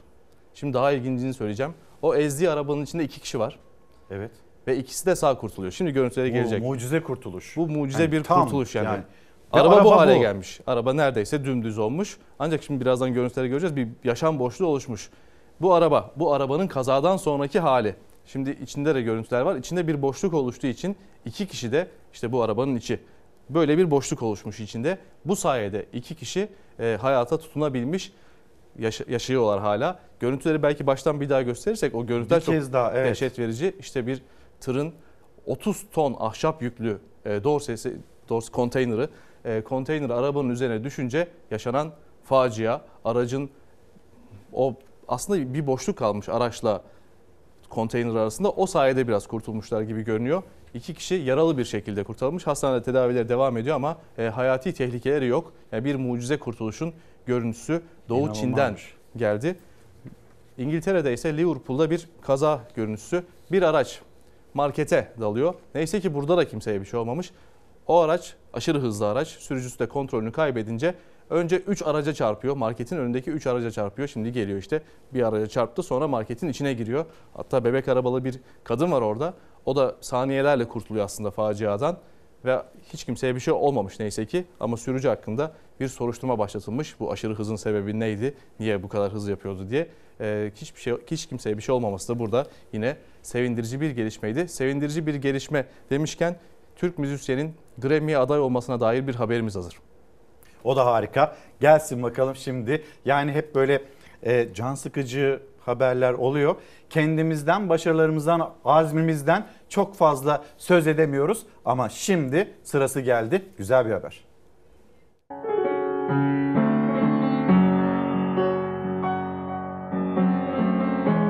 4 yaşımdan beri müziğin içindeyim ama asıl hani bunu bir kariyer olarak düşünmem yaklaşık 13 yaşındayken beste yapmaya başlamamla başladı. Yaptığım aranjmanla şu an iki arkadaşımla beraber Grammy adayı olduk. Müzik sektörünün Oscar'ı sayılan en prestijli ödülüne Grammy ödülüne aday Türk müzisyen Esin Aydıngöz. Genç ve çok özel bir yetenek. Başarılarıyla Türkiye'nin göğsünü kabartıyor.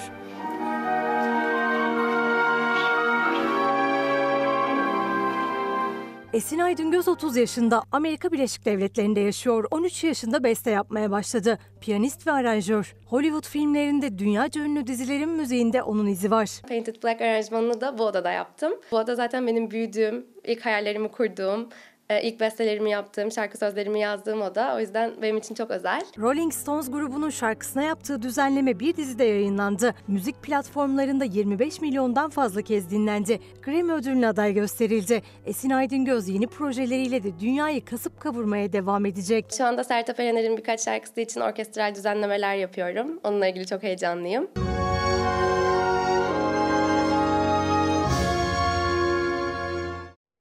Şimdi dünyanın notlarını tamamlayalım. Evet gözümüz Amerika'da olacak. Ödülü alabilecek miyiz, alamayacak mıyız diye. O zaman Amerika Birleşik Devletleri'nden iki görüntüyle devam edelim. Minnesota'da iki kişi balık tutmak isterken, buz tutmuş gölde balık tutmak isterken o gölün içine düşüyor. Ve polis onları kurtarmak için, hatta belki altyazıyı kaldırabiliriz rica ederim Hilal'den.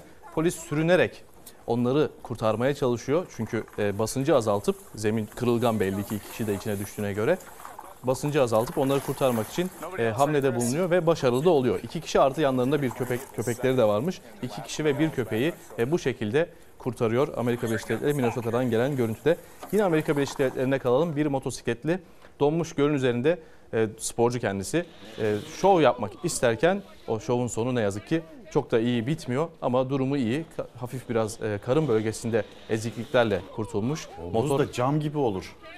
Evet motorda suya düştü bu arada. Motorda kaybetti. Sonra çıkardılar mı çıkarmadılar mı ona dair bir not yok ama işte o buz tutan gölde çok da buz tutmayan aslında gölde motosikletin sulara düştüğünü görüyoruz.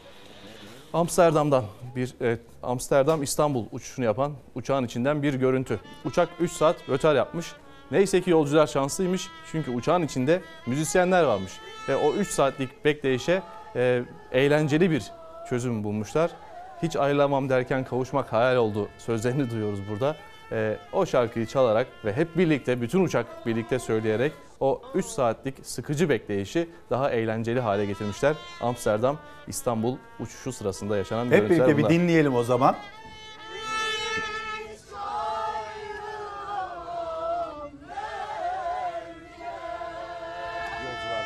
Ne kadar şanslılarmış.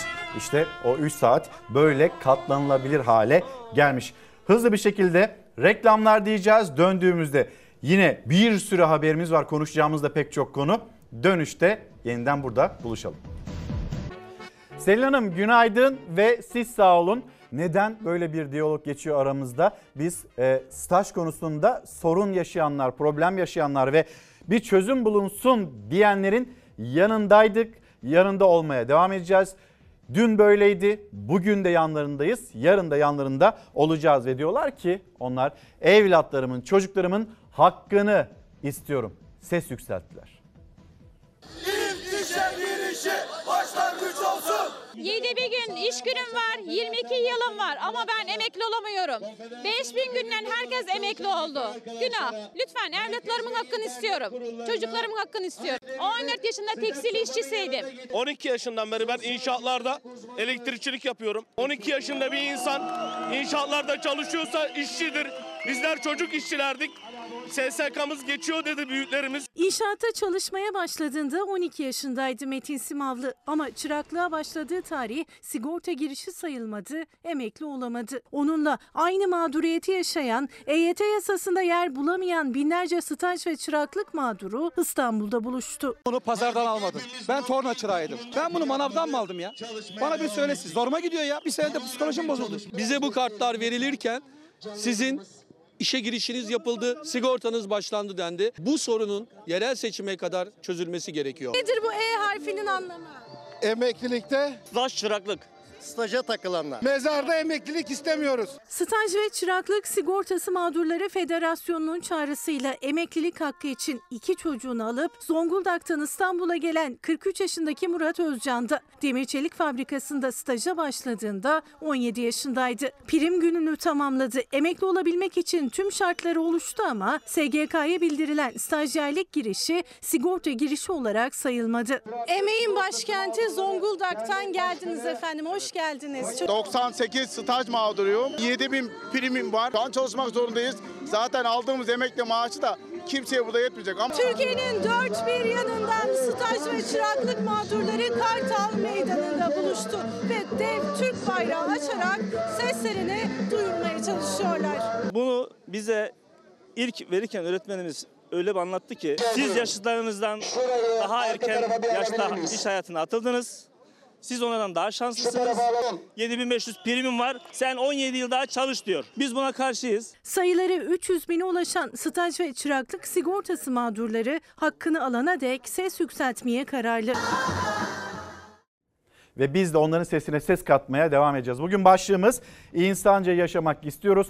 Asgari ücrette acaba ne kadar olacak 2024 yılında? Bunu belirleyebilmek için tespit komisyonu çalışmalarına başlayacak.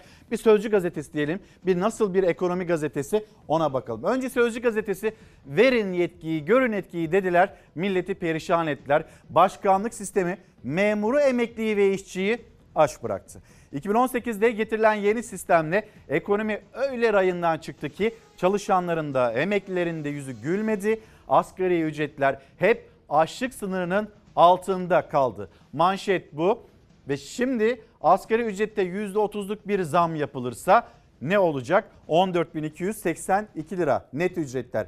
%40 olursa 16 bin lira sınırı. %50 olursa 17 bin lirayı biraz geçecek. %60'lık bir zam yapılırsa 18.243. Ama Ankara kulislerinde konuşulan ve telaffuz edilen rakamlar hangi e, seviyelerde? Birazdan onu yeniden paylaşalım. Gelelim nasıl bir ekonomi gazetesi? Manşetinde asgari ücret ve 3 senaryo.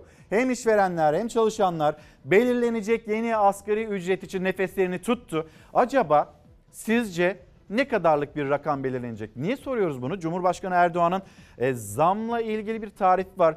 Dengeyi bozmayacak ekonomik dengeyi. İşvereni sıkıntıya sokmayacak. Sonra işçinin de kaybını giderecek. İşçinin kaybının ne kadar olduğunu düşünüyorlar acaba? Ve bu 3 senaryodan hangisi gerçekleşebilir? Ankara'da 15.900 lirayla 18.000 lira arasında olacağı tahmin ediliyor, deniliyor. Kulislerde konuşulan bu. Daha az olabileceğini de söyleyenler, böyle değerlendirme yapanlar da var. Sizce ne olacak? Ne olmalı? Ya da kimse zam yapmasın. Asgari ücret böyle kalsın. Hadi biraz daha arttıralım çünkü bir refah payı var. Asgari ücreti biraz arttıralım da başka hiçbir şeye zam yapılmasın. Ev sahiplerine seslenildi. Vicdansızlık etmeyin, vicdansızlık yapmayın diye ev sahipleri de artık böyle bir tavır içinde olmasın. Ancak bu durumda galiba milyonlar nefes alabilir. Dey pazarlık bugün başlıyor. Artık gözler Ankara'da. Yılbaşında çalışanlarımızın ücretlerinde hem genel ekonomik dengeyi sarsmayacak hem de onların kayıplarını telafi edecek bir artış yapılacak. Bilmece gibi tarifin ardından dev pazarlıkta ilk buluşma işçi, işveren ve hakem hükümet. Milyonların maaşı için 2024 yılının asgari ücretinin tespiti için bugün ilk toplantısını yapacak. Gerçek dışı resmi enflasyona göre artırılması asgari ücretin ve bütün ücretlerin asla kabul edilemez. Cumhurbaşkanı Erdoğan açıkladı Çalışma Bakanı destekledi. Bu sene Temmuz ayında ara bir düzenleme yapılmayacak. Yani koskoca sene için bir kez belirleme yapılacak asgari ücrete. Peki ne kadar olacak? İşçilerimizin onayını alacak, işverenlerimizi de yormayacak ve istihdama zarar vermeyecek bir asgari ücret seviyesi hedefiyle bu süreç yönetilecek. İşçinin elinde 15 bin liraya dayanan açlık, 45 bin lirayı aşan yoksulluk sınırı rakamları.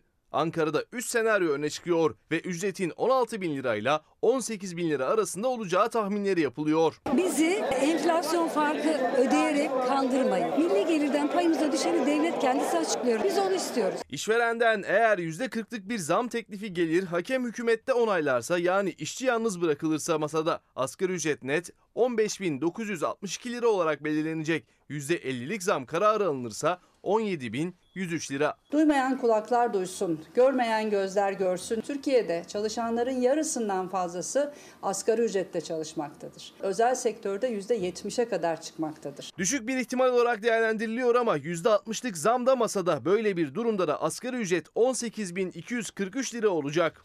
Bu sene bir ilk gerçekleşecek işçinin, asgari ücretlinin hakkını işçinin kendisi savunacak. Sendikadan bir temsilci 4 asgari ücretli milyonların insanca yaşama isteğini, geçimini, dertlerini anlatacak. Bir tane sağlık işçisi, kasiyer, bir tane enerji işçisi, karayolu işçisi, taşeron. Bu paraya nasıl geçinemediklerini anlatacaklar. Türk İş Başkanı Ergün Atalay toplantı öncesinde restini çekmişti. Açlık sınırında bir rakam önümüze gelirse masadan kalkarız demişti. Bir kırmızı çizgi daha var. O da hedef enflasyon üzerinden zammı karara bağlama. Fiyat artışları durmadığı müddetçe, enflasyon devam ettiği müddetçe yani bir kere bu meseleyi görüşmek doğru değil. Hedef enflasyon %40'larda ama sokağın gerçeği bambaşka. En zoru geride kaldı. İnşallah bundan sonra hep birlikte sürekli daha iyiye doğru gideceğiz. Enflasyonu yavaş yavaş kontrol altına alıyoruz. Meclise 14 gün sürecek bütçe maratonuna hazırlanıyor. Görüşmeler bugün başlayacak. İnsanca yaşamak istiyoruz. Efendim şimdi Derin Yoksulluk Ağı Koordinatörü Hacer Foggo ve onun Türkiye ile paylaştığı bir veriyi utanç verici değil mi diye sorduğu e, veriyi paylaşacağız. Çocuk yoksulluğunda Kolombiya'dan sonra dünyada ikinci sıradayız. Çocuk yoksulluğunda bu veriyi paylaşıyor. Bu hepimiz için utanç verici bir tablo mudur değil midir?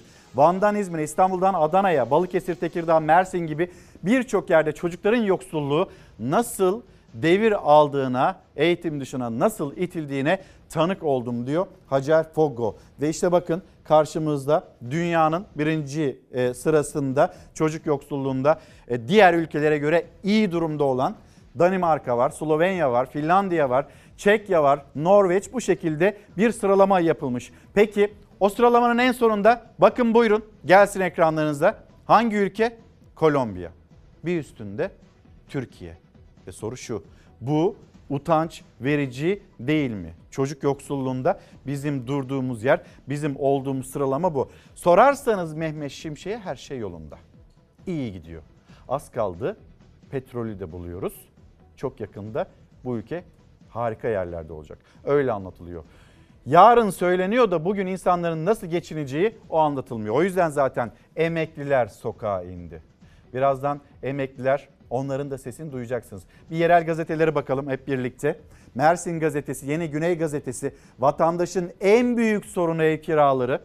E, Mersin'de CHP Mersin Milletvekili Gülcan Kış kira fiyatlarındaki artışı gündeme getiriyor. Sonra bir bakalım Kocaeli'ye. Kocaeli e, manşette Safiye Sancaklı var. MHP milletvekiliydi. Rest çekti ve çektiği restin karşılığında da partisinden Genel Başkanı Bahçeli'nin talimatıyla ayrılmak durumunda kaldı. MHP milletvekili Safiye Sancaklı'nın Kocaeli'de MHP'ye en az bir belediye başkanlığı verilmemiz durumunda seçim çalışmalarına katılmayacağım söylemi başına dert oldu. Bahçeli'nin tepkisi üzerine Sancaklı Partisi'nden istifa etmek zorunda kaldı. Bir yerel seçim gündemi diyelim o zaman. Hep birlikte Safiye Sancaklı, Safiye Sancaklı'yı partisinden ayıran konu başlık. Oraya gidelim emeklinin sesini birazdan duyalım. Ayrıca yine siyasete dair gelişmeler var. Onların da notunu paylaşma imkanımız olsun. Rest Bahçeli'den döndü.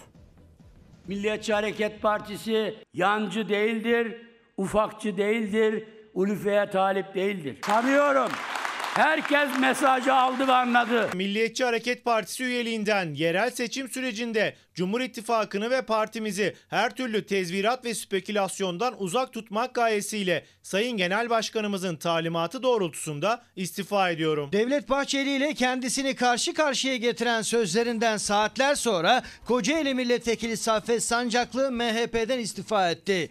Bahçeli her konuşmasında Cumhur İttifakı'nı sahiplenirken Saffet Sancaklı'nın Kocaeli özelinde ittifakı hedef alan sözleri MHP'yi dalgalandırdı.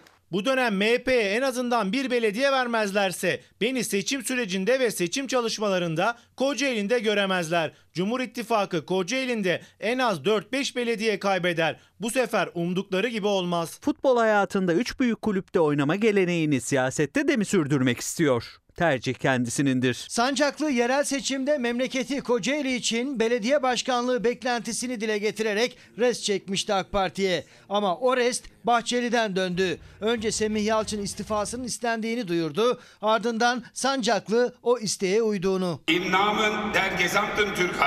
Yerel seçimlerde gözlerin çevrildiği CHP'de ise Genel Başkan Özgür Özel Almanca konuşmasıyla dikkat çektiği Almanya Sosyal Demokrat Partisi SPD'nin kongresi, Alman şansölyesi ve İspanya Başbakanı ile yaptığı görüşmelerin ardından Türkiye'ye döndü. Almanya yoluna çıkmadan önce İzmir bilmecesi için de konuşmuştu. Üç büyükşehir adayımız dışında kimseye verilmiş herhangi bir sözüm yok. İzmir'e dair mevcut başkanla ilgili memnuniyet anketi yapılıyor. Mevcut başkan aday olacaksa ilan edeceğiz. Eğer olmayacaksa da başka aday adayları arasında bir anket çalışması yapacağız. Bir şaiben bir usulsüzlüğüm, yanlış uygulamam, partimizin ideolojisiyle, kurumsal kimliğiyle çatışan bir şeyim var mı? Yok.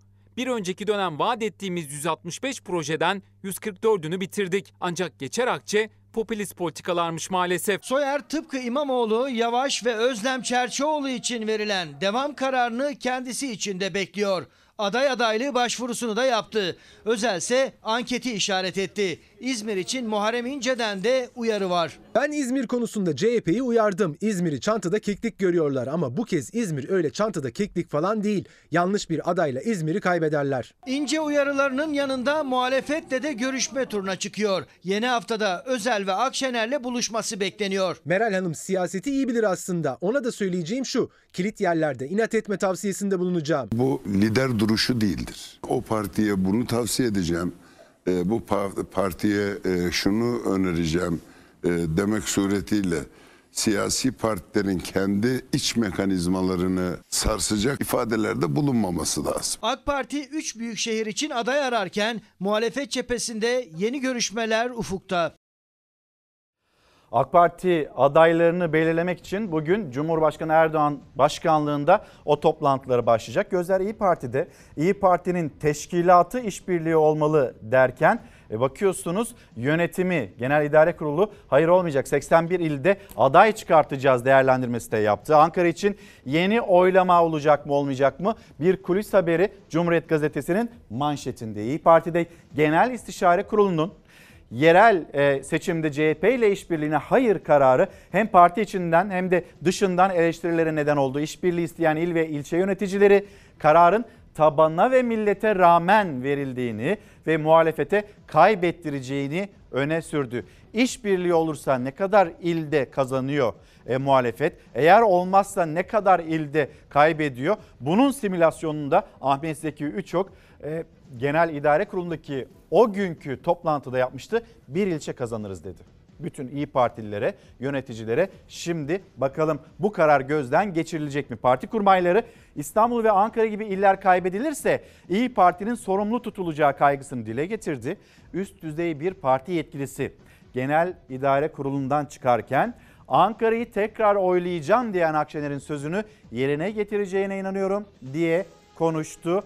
Merve Kılıç'ın Cumhuriyet Gazetesi'ndeki kulis haberi bu şekilde gelsin ekranlara. Sonra 2028 seçimiyle ilgili siyasetten iki haber paylaşacağız derken 2028'de Cumhurbaşkanı adayı olacağım diyen kişi Gelecek Partisi Genel Başkanı Ahmet Davutoğlu. Sonra bakın yine siyasetten ama toplumumuzu da ilgilendiren bir çıkıştı bu. Zafer Partisi Genel Başkanı e, Ümit Özdağ diyor ki o da böyle giderse 2040'ta memleketimizde Türkiye'de 20 milyon Suriyeli olacak. değerlendirmesi önündeki simülasyonlarda bunu söylüyor. Yerel gazeteler Eskişehir'e bakalım Anadolu Gazetesi işçiye ara zam sinyali yani hükümet bunun için devreye girmeyecek ama sanayiciler, ticaret odaları çalışanlarını yalnız bırakmazlar deniliyor ve burada onlar yapılmasa da ya da böyle bir toplantı olmasa da biz işçimize o ara zammı yaparız değerlendirmeleri. Tekirdağ Haber Trak gazetesi ormanlar katledilecek.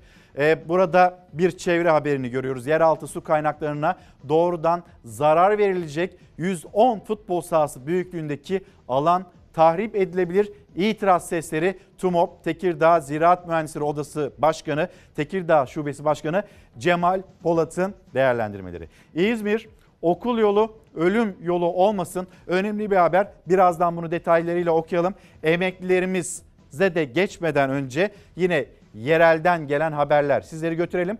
Mersin'e Mersin Mezitli'ye Mersin Mezitli'de bir araç yangını ve o aracı bakın nasıl söndürmeye çalıştılar.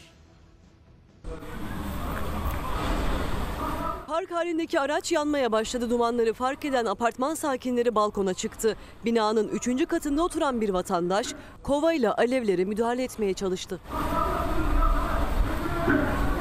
Mersin'in Mezitli ilçesinde Menderes mahallesinde sokak arasında park halindeki bir araç yanmaya başladı. Alevler kısa sürede otomobili tamamen sardı. Yangın aracın hemen önündeki binayı duman altında bıraktı. Apartman sakinleri balkona çıktı. Yanan araç panik yaşattı. O binanın 3. katındaki vatandaş çaresizce kovayla balkona su taşıdı. Alevlere kendince müdahale etmeye çalıştı ancak alevlerin sönmeye niyeti yoktu. İhbar üzerine mahalleye gelen itfaiye ekipleri yangını kısa sürede söndürdü. Otomobil tamamen kullanılamaz hale gelirken kimseye bir şey olmaması teselli oldu. Şimdi emeklilerimiz onlar da sokağa çıktı. Geçinemiyoruz biz. Siz pembe tablo çiziyorsunuz da biz o zaman niye geçinemiyoruz diye soruyorlar. İnsanca yaşamak istiyoruz. Ev sahibim benden 7 bin lira kira istedi. 7500 lira maaşın üzerine 500 lira iyi kötü kardeşimden oradan buradan eşten dosttan aldım koydum da peki ben faturaları nasıl ödeyeceğim? Markete resmen müze gezmeye gider gibi gidiyoruz. Birini alırsak birini alamıyoruz. Emekliler temel ihtiyaçlarını alamıyor, barınamıyor ve artık yaşayamıyoruz diye ses yükseltiyor. Türkiye'nin dört bir yanından gelen emekli, milli gelirden hak ettiklerini almak için bütçe görüşmeleri öncesinde Ankara'da eylemle derdini iktidara duyurmaya çalıştı. Emekli 7500 lira alıyor. Vicdan. Birileri 3-5 maaşlarla geçinirken birilerini sefalet içerisinde sürütmeleri gerçekten çok adaletsiz. Peki benim yatırdığım primler, vergiler nerede? Çalışırken aldığımız maaşın yüzde 40 küsürüne kadar düştü. 2013'te emekli oldum. Emekli tazminatıma o zaman sıfıra bir ev alıyordum ama şu anda 6 tane emekli bir araya gelip bir ev alamıyor. Emeklinin 2024 maaş zammı TÜİK enflasyonuna göre belirlenecek. Temmuz'dan Kasım'a 5 aylık enflasyon şimdilik %33,65. Bizi enflasyon farkı ödeyerek kandırmayın. Milli gelirden payımıza düşeni devlet kendisi açıklıyor. Biz onu istiyoruz. Yoksulluk sınırının üzeri olan 46 bin lira üstü 50 bin lira emeklere zam istiyoruz. Açlık sınırının 14 bin lirayı geçtiği Türkiye'de kök maaşı 7500 liraya tamamlanan emekliler insanca yaşamak istiyoruz diyerek Ankara'da Anıt Park'ta toplandı. Hükümetin bize reva gördüğü açlığı, sefaleti protesto ediyoruz. Emek vermiş, vatanını, milletini, çocukları, tüm ülkesini seven bir öğretmenin asgari ücretin altında emekli aylığı alması bence utanç verici ve ben geçinemiyorum. Bir avuç kömür için bir ömür veren maden emekçisi. Ve ben şoförlük yapıyorum. Dolmuşçuluk yapıyorum. Açlık sınırının bile yarısında bir ücretle yaşamaya mahkum edenlere karşı mücadele veriyoruz. DİSK Genel Başkanı Arzu Çerkezoğlu gibi CHP Genel Başkan Yardımcısı Gamze Taşçıer de emeklilere destek için alandaydı. Yarın mecliste bütçe görüşmeleri başlayacak. Emekli ile ilgili tek bir düzenleme dahi yok. Geçinmekte zorlanan, borcu çok olan 18.854 emekliye dördüncü kez 1000 lira ödeyen Ankara Büyükşehir Belediyesi de kış gününde eylem yapan emeklilere ücretsiz sıcak çorba dağıtarak destek oldu. Emekliler haklarını aramaya devam ediyor. Maaş artışlarında tek bir istekleri var. İnsanca yaşamak. Slogan AKP döneminde 20 yıldan beri atılıyor. İhtiyaç var mıdır? Gerek var mıdır? Bunun hakkı değil midir insan yaşamak? Bir emek çekmiş, vergisini vermiş. İnsanca yaşamak bizim hakkımız değil mi diyor emekliler. Başlığımız insanca yaşamak istiyoruz. Ee, siyasetten bir haber ama acı bir haber. Deva Partisi Genel Başkanı Ali Babacan başı sağ olsun bir ay kadar önce e, babasını toprağa vermişti ve yine acı bir haberle sarsıldı Ali Babacan. Ee, annesi Güneri Babacan hayatını kaybetti. İşte babası, babasının haberini de paylaşmıştık. Siyaset e, taziye e, gününde hem evinde hem de bu cenaze töreninde Ali Babacan'ı yalnız bırakmadı. Peş peşe geldi acı haberleri. Bir ay önce babasını, şimdi de annesini kaybetti Deva Partisi Genel Başkanı Ali Babacan. Bir süredir hastanede tedavi görüyordu Güner Babacan. Ankara Hacı Bayram Camii'nde kılınan cenaze namazında siyaset taziye için buluştu. Kemal Kılıçdaroğlu, Saadet Partisi Genel Başkanı Temel Karamollaoğlu, Bülent Arınç, Cemil Çiçek, AK Parti Genel Başkan Vekili Mustafa Elitaş, AK Parti Grup Başkanı Abdullah Güler ve AK Parti Genel Başkan Yardımcısı Hamza Dağ ile birlikte çok sayıda siyasetçi Babacan'ın acılı gününde yanındaydı. CHP Genel Başkanı Özgür Özel de başsağlığı dileklerini Babacan'a evinde iletti. Sağ olun. Sağ olun. Allah rahmet eylesin. Allah sabır versin Ali Babacan'a, ailesine. Şimdi devam ediyoruz. Depremzedeler diyeceğiz. Depremzedelerle ilgili bir haberimiz vardı. Paylaştık. 30 milyar TL bir bağış vardı. 15 Şubat tarihinde Türkiye tek yürek denildi. 115 milyar TL'nin toplandığı söylendi. Şimdi o 115 milyar TL'den 30 milyar TL kayıp. Nerede diye sordu Cumhuriyet Halk Partili Ömer Fethi Gürer. Bunun bilgisini paylaştık. İçişleri Bakanlığı biliyoruz biz o kişileri. E, görüşmelerimiz de devam ediyor. Verecekler, vermeleri gerekiyor. E, yerinde duruyor. İçişleri Bakanlığı bunun takibini biz de yapacağız. Bir de depremin yaratmış olduğu mağdurluk var, mağduriyet var ve bir yıkım. O yıkımın nasıl kontrolsüz bir şekilde gerçekleştiği sonra yarattığı yeni mağdurlar. 12 dairenin altısının duvarları yıkılmış, bazılarının kolonları kırılmış, bazılarında kirişleri kırılmıştır. Yıkımı gerçekleştirilen ağır hasarlı bina yandaki sağlam binanın üstüne devrildi. Sağlam bina o yıkımda işte bu hale geldi. Kolonlar patladı, duvarlar delik deşik oldu. Tahliye edilerek öğretmen evine yerleştirilen apartman sakinleri ise bir aydır muhatap bulamıyor. 26 gündür bir muhatap yok, bir rapor yok. Yani herhangi bir sorumluluk yok. Ve 12 daire şu anda otelde kalıyor. Çoluk çocuğu beraber otelde kalıyor. Şu an hepimiz kiralık daire arıyoruz. Kiralık daire yok. 9-10 binden aşağı kiralık daire yok. Yani bunu bizim hiçbirimizin verecek hiçbir şekilde bir gücü yok. 6 Şubat depremlerinde Batman'daki Raman Apartmanı ağır hasar almıştı. Yıkım kararı vardı bina için. Yıkım öncesinde yandaki sağlam apartmanın sakinlerine haber verildi. Hiçbir sorun çıkmayacak denildi. Ama öyle olmadı. Bina yıkılırken 12 daireli apartmanın üstüne devrildi. Neyse ki sakinleri tahliye edilmişti. 27 gün geçmesine rağmen bir gün olsun karşımıza çıkmadılar. Valilik aracılığıyla hakkımızın alınmasını istiyoruz. Apartman sağlamken bir anda hasarlı hale geldi. Kolonları patlayan, duvarları yerle bir olan apartmanda eşyalarını kurtaramadı bina sakinleri. Yaklaşık bir aydır öğretmen evinde kalıyorlar. Bundan sonrası ise belirsiz. Çünkü muhatap bulamıyorlar. Sözlerde tutulmuş değil. Ne söylendiği gibi kira desteği verildi ne de çocukları için servis aracı tahsis edildi. Hasar gören dairelerinin satın alınıp paralarının ödenmesini istiyorlar. Yani bizi bir küçük bir odaya koymuşsunuz affedersiniz. Yani bu şekilde nasıl devam edecek? Çocuklarımızın psikolojisi bozuldu. Eşlerimizle tartışıyoruz. Şimdi bir projeksiyon var Türkiye'nin önünde ee, ve bu projeksiyona göre Marmara depremine hazırlık o kentsel dönüşüm çalışmaları tamamlanacak. Cumhurbaşkanı Erdoğan böyle bir takvim açıkladı ama faylar da inanılmaz hareketli. Daha hızlı olunması gerekiyor. Çağrılar da zaten böyle. Profesör Doktor Naci Görür ve onun cümlelerini gözyaşları içinde cümlelerini bütün Türkiye duydu yaşadıklarını. Şimdi mesela kameralarımızı bir Bakırköy'e çevirelim. İstanbul Bakır Bakırköy'e ve İstanbul Bakırköy'de aslında çözüm de kolay, çözüm de bulunmuş. Bir kat çözer ama buradaki kentsel dönüşümde yaşanılan problemi hala bu yönde bir adım atılmıyor.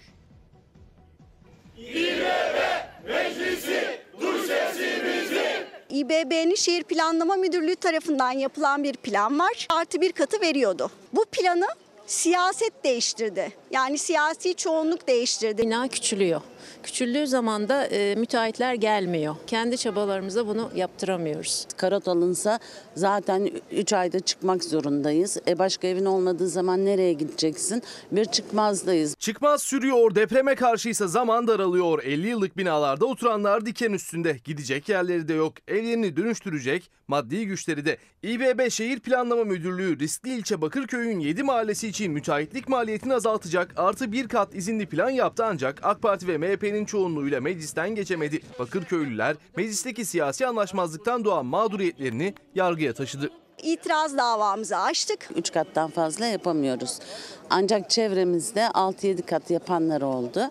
Bunlar da imar barışından faydalanıp binalarını yasal getirdiler. Biz dürüst vatandaş olarak öyle bir şey yapma yoluna gitmediğimiz için şimdi müteahhitler bizden 3 ila 4 milyon lira para istiyorlar. Biz apartmanda hepimiz emekliyiz. Sahilinde çok katlı binaların yükseldiği ve artık ağaçlar arasından bakıldığında eskisi gibi denizin görülmediği noktalardan birindeyiz. Burası İstanbul Bakırköy. Aynı zamanda beklenen Büyük İstanbul depreminde en riskli ilçelerin başında yer alıyor. Boş alanlarda işte bu binalar yükselirken mevcut binalar yaşlandı ve çürüdü. Acilen dönüşmesi gerekiyor ama karşılarına çıkan milyonlarca liralık maliyetin altından kalkamıyor Bakırköy'ün dar gelirlisi ve özellikle emeklisi. Şu an için en düşük metrekare fiyatı 24 bin lira dönüşümde. 100 metrekare bir daire için 2 milyon 400 bin lira maliyet demek. Günden güne de bu maliyet artıyor. Ödeyemeyiz. Maliyetin altından kalkamayanlar ya ölümü göze alacak ya da göç edecek. Yeni kentsel dönüşüm yasası da yeni rezerv alanlarıyla işte bu göçü mecbur hale getirecek uzmanlara göre. Özellikle de Bakırköy gibi birinci deprem kuşağındaki bir bölgede riskli yapılarında çok fazla olduğu, riskli alanlarında bulunduğu bir alanda rezerv alan doğrudan böyle bir bahaneyle kullanılmaya açıktır. Torba yasa şeklinde çıktığı için bunu ancak milletvekillerinin Anayasa Mahkemesi'ne taşıması gerekiyor. Vekili duy sesimizi. İhracatı ne kadar arttırırsa bizim e, varlığımız ve Türkiye'nin e, ticareti ve ekonomi hacmini artacak. Artan maliyetler inşaat sektörünü de zora sokuyor. İnşaat sektörü ihracata yöneliyor. İstanbul'da düzenlenecek işbirliği zirvesinde Türk inşaat sektörü 20-21 Aralık'ta yabancı yatırımcılarla bir araya gelecek. Bu ülkenin gençlerinin önü acaba ne kadar açık? Bir şampiyonluk mücadelesi verirken onlar arkalarında destekleyen federasyonları var mı yok mu? Yoksa kendileri mi çözüm bulmaya çalışıyor? Bu iki soru ve Posta gazetesinde bir manşet. İğneğini satan şampiyon. Doğan e, Demirören Haber Ajansı'ndan Ercan Atan'ın haberi bu ve Türkiye Boks Federasyonu'nun bütçesi olmadığı için Trabzon'da babasının sattığı ineğin parasıyla masraflarını karşılayan Oğuzhan Türk kendisinin hikayesini o şampiyonun ya da şampiyonluğun o madalyanın hikayesini yine Posta gazetesinden göreceğiz. Diğer arkadaşlarımız da var bu habere emek veren. Onlar da Fatih Turan'la Selçuk Başar. Şimdi de gelelim ineği e, satılan ineğin parasıyla şampiyonada nasıl üçüncü olundu?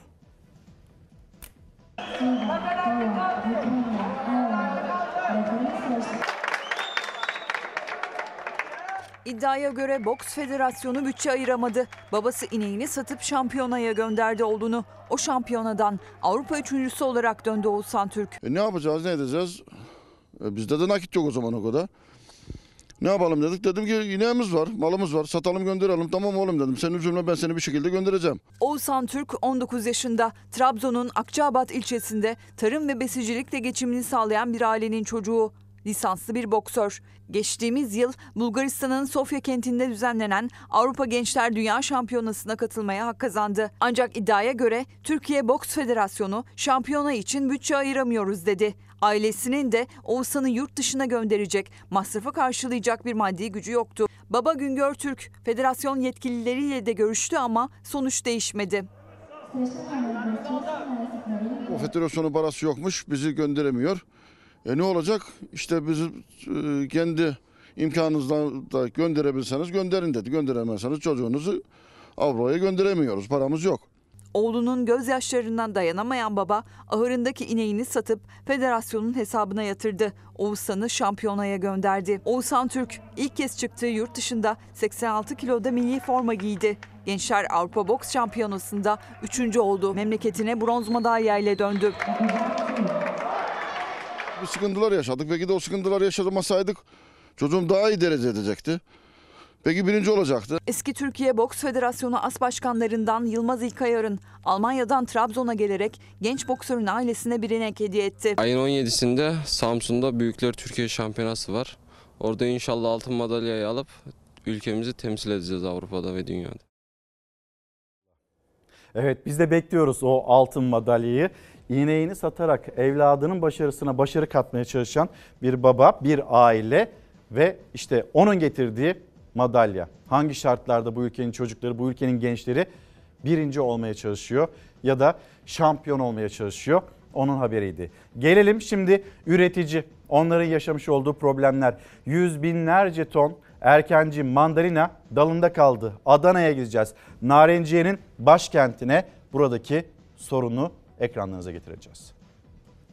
Çukurova'da yüz binlerce ton ürün bu şekilde artık çürümeye yüz tutmuş. Herkesin ürünü duruyor dalında. Maliyet desen neredeyse her hafta katlanıyor. Satsam maliyeti bile karşılamıyor. Ama zaten satın almaya gelen tüccar da yok üreticiye. Plansız ekim cabası mandalina dalda kaldı. Eylül'ün sonunda da tamamen bitmesi gereken bu ürünler bugün hala dalında. Adana Narenciye'nin başkentlerinden ama yüz binlerce ton mandalina dalında çürümeye başladı. Ağaçtaki narenciye ürün çürümeye başlamış. Gördüğünüz gibi bakın Çiftçinin zararı büyük. Burası Çukurova. Adana Tarım Platformu sözcüsü Cahit İncefikir. O içler acısı manzaraya neden olan sebepleri tek tek sıraladı kameralar önünde.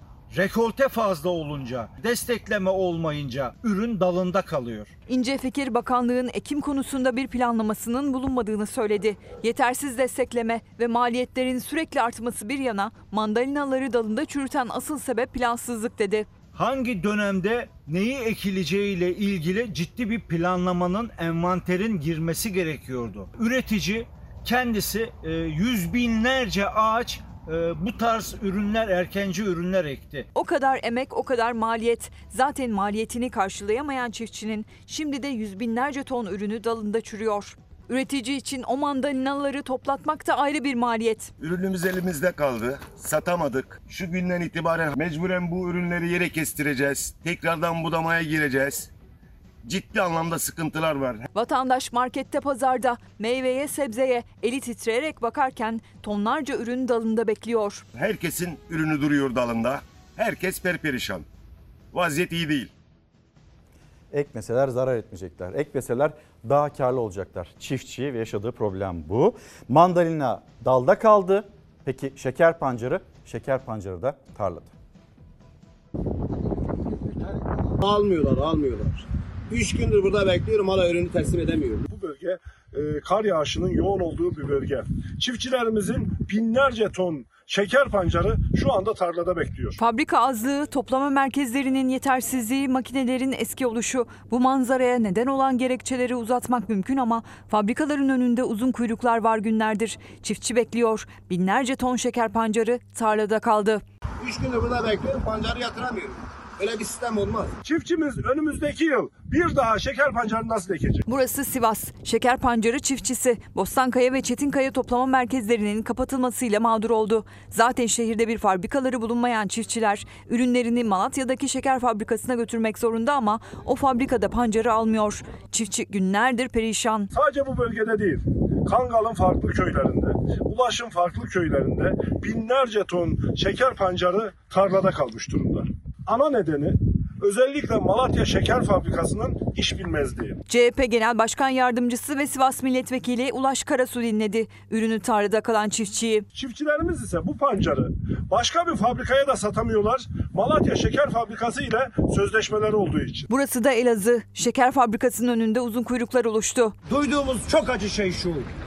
Bizim burada çürüyeceğine sizin tarlanızda çürüsün. Şeker fabrikalarının özelleştirilmesiyle üretimi her geçen gün düşen çiftçi kara kara düşünüyor. Elindense yine beklemekten başka bir şey gelmiyor. Elazığ'ın çiftçisi kar demeden, kış demeden, sıcak demeden ürettiği ürünle şimdi rezil olmuş durumda.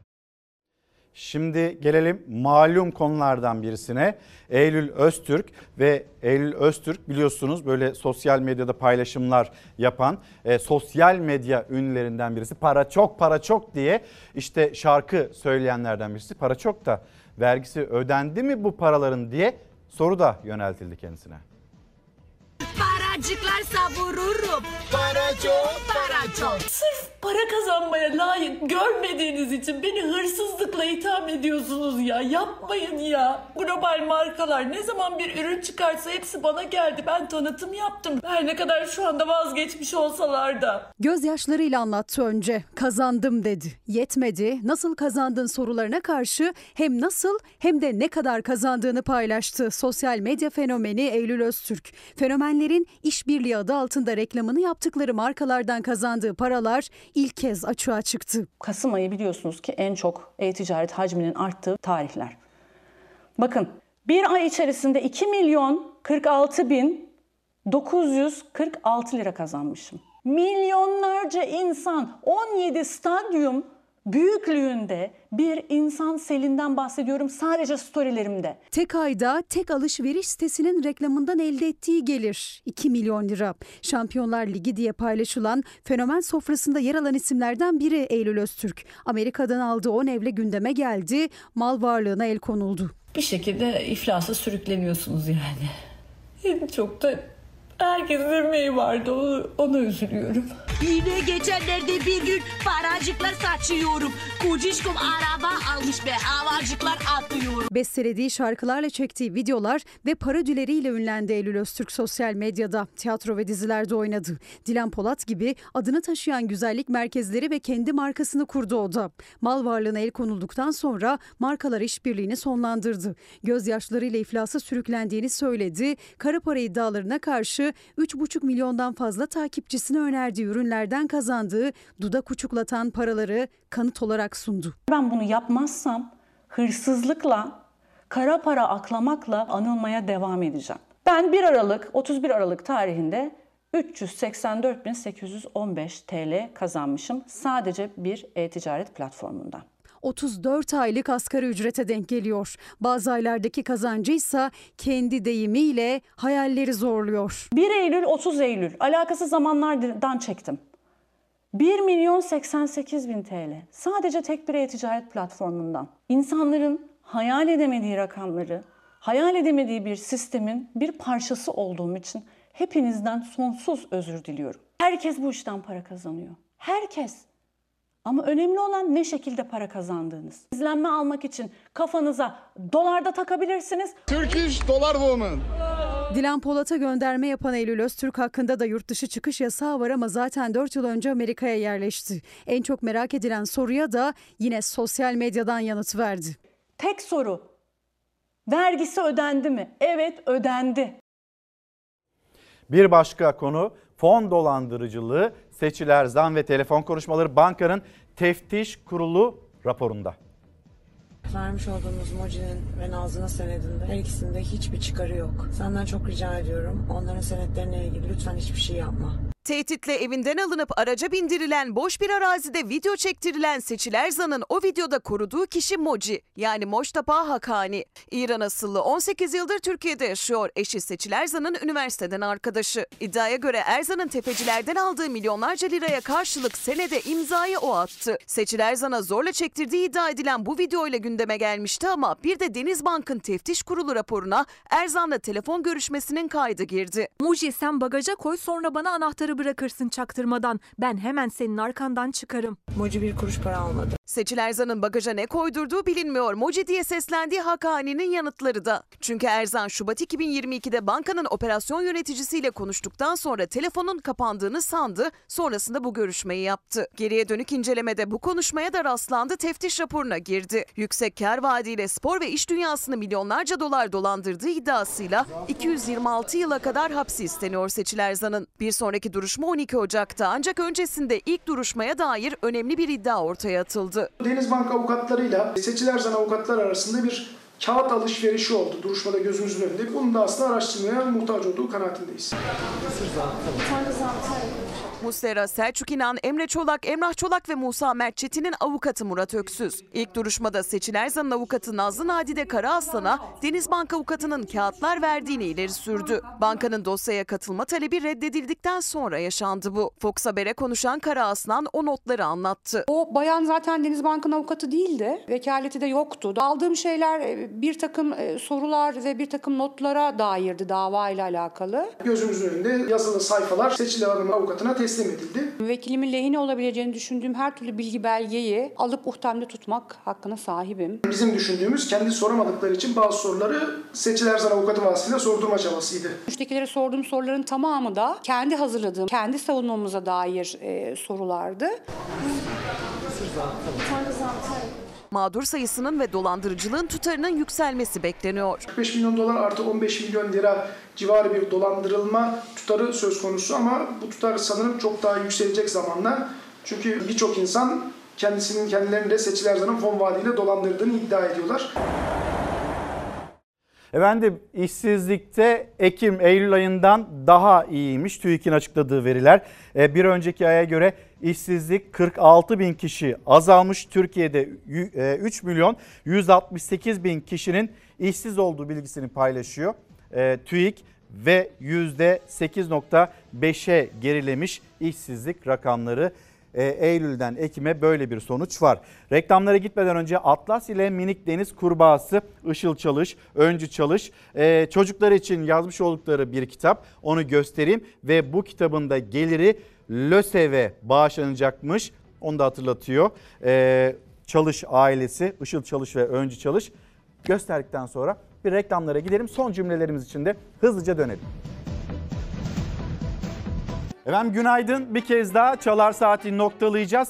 Başkaca kitaplarımız da var. Onları da gösterelim. Daha doğrusu bir yazar altı kitap. Buyurun sizi Turgut Topçuoğlu'yla tanıştıralım. Ve kendisinin bizimle paylaştığı altı kitap Aşk Kurbanları.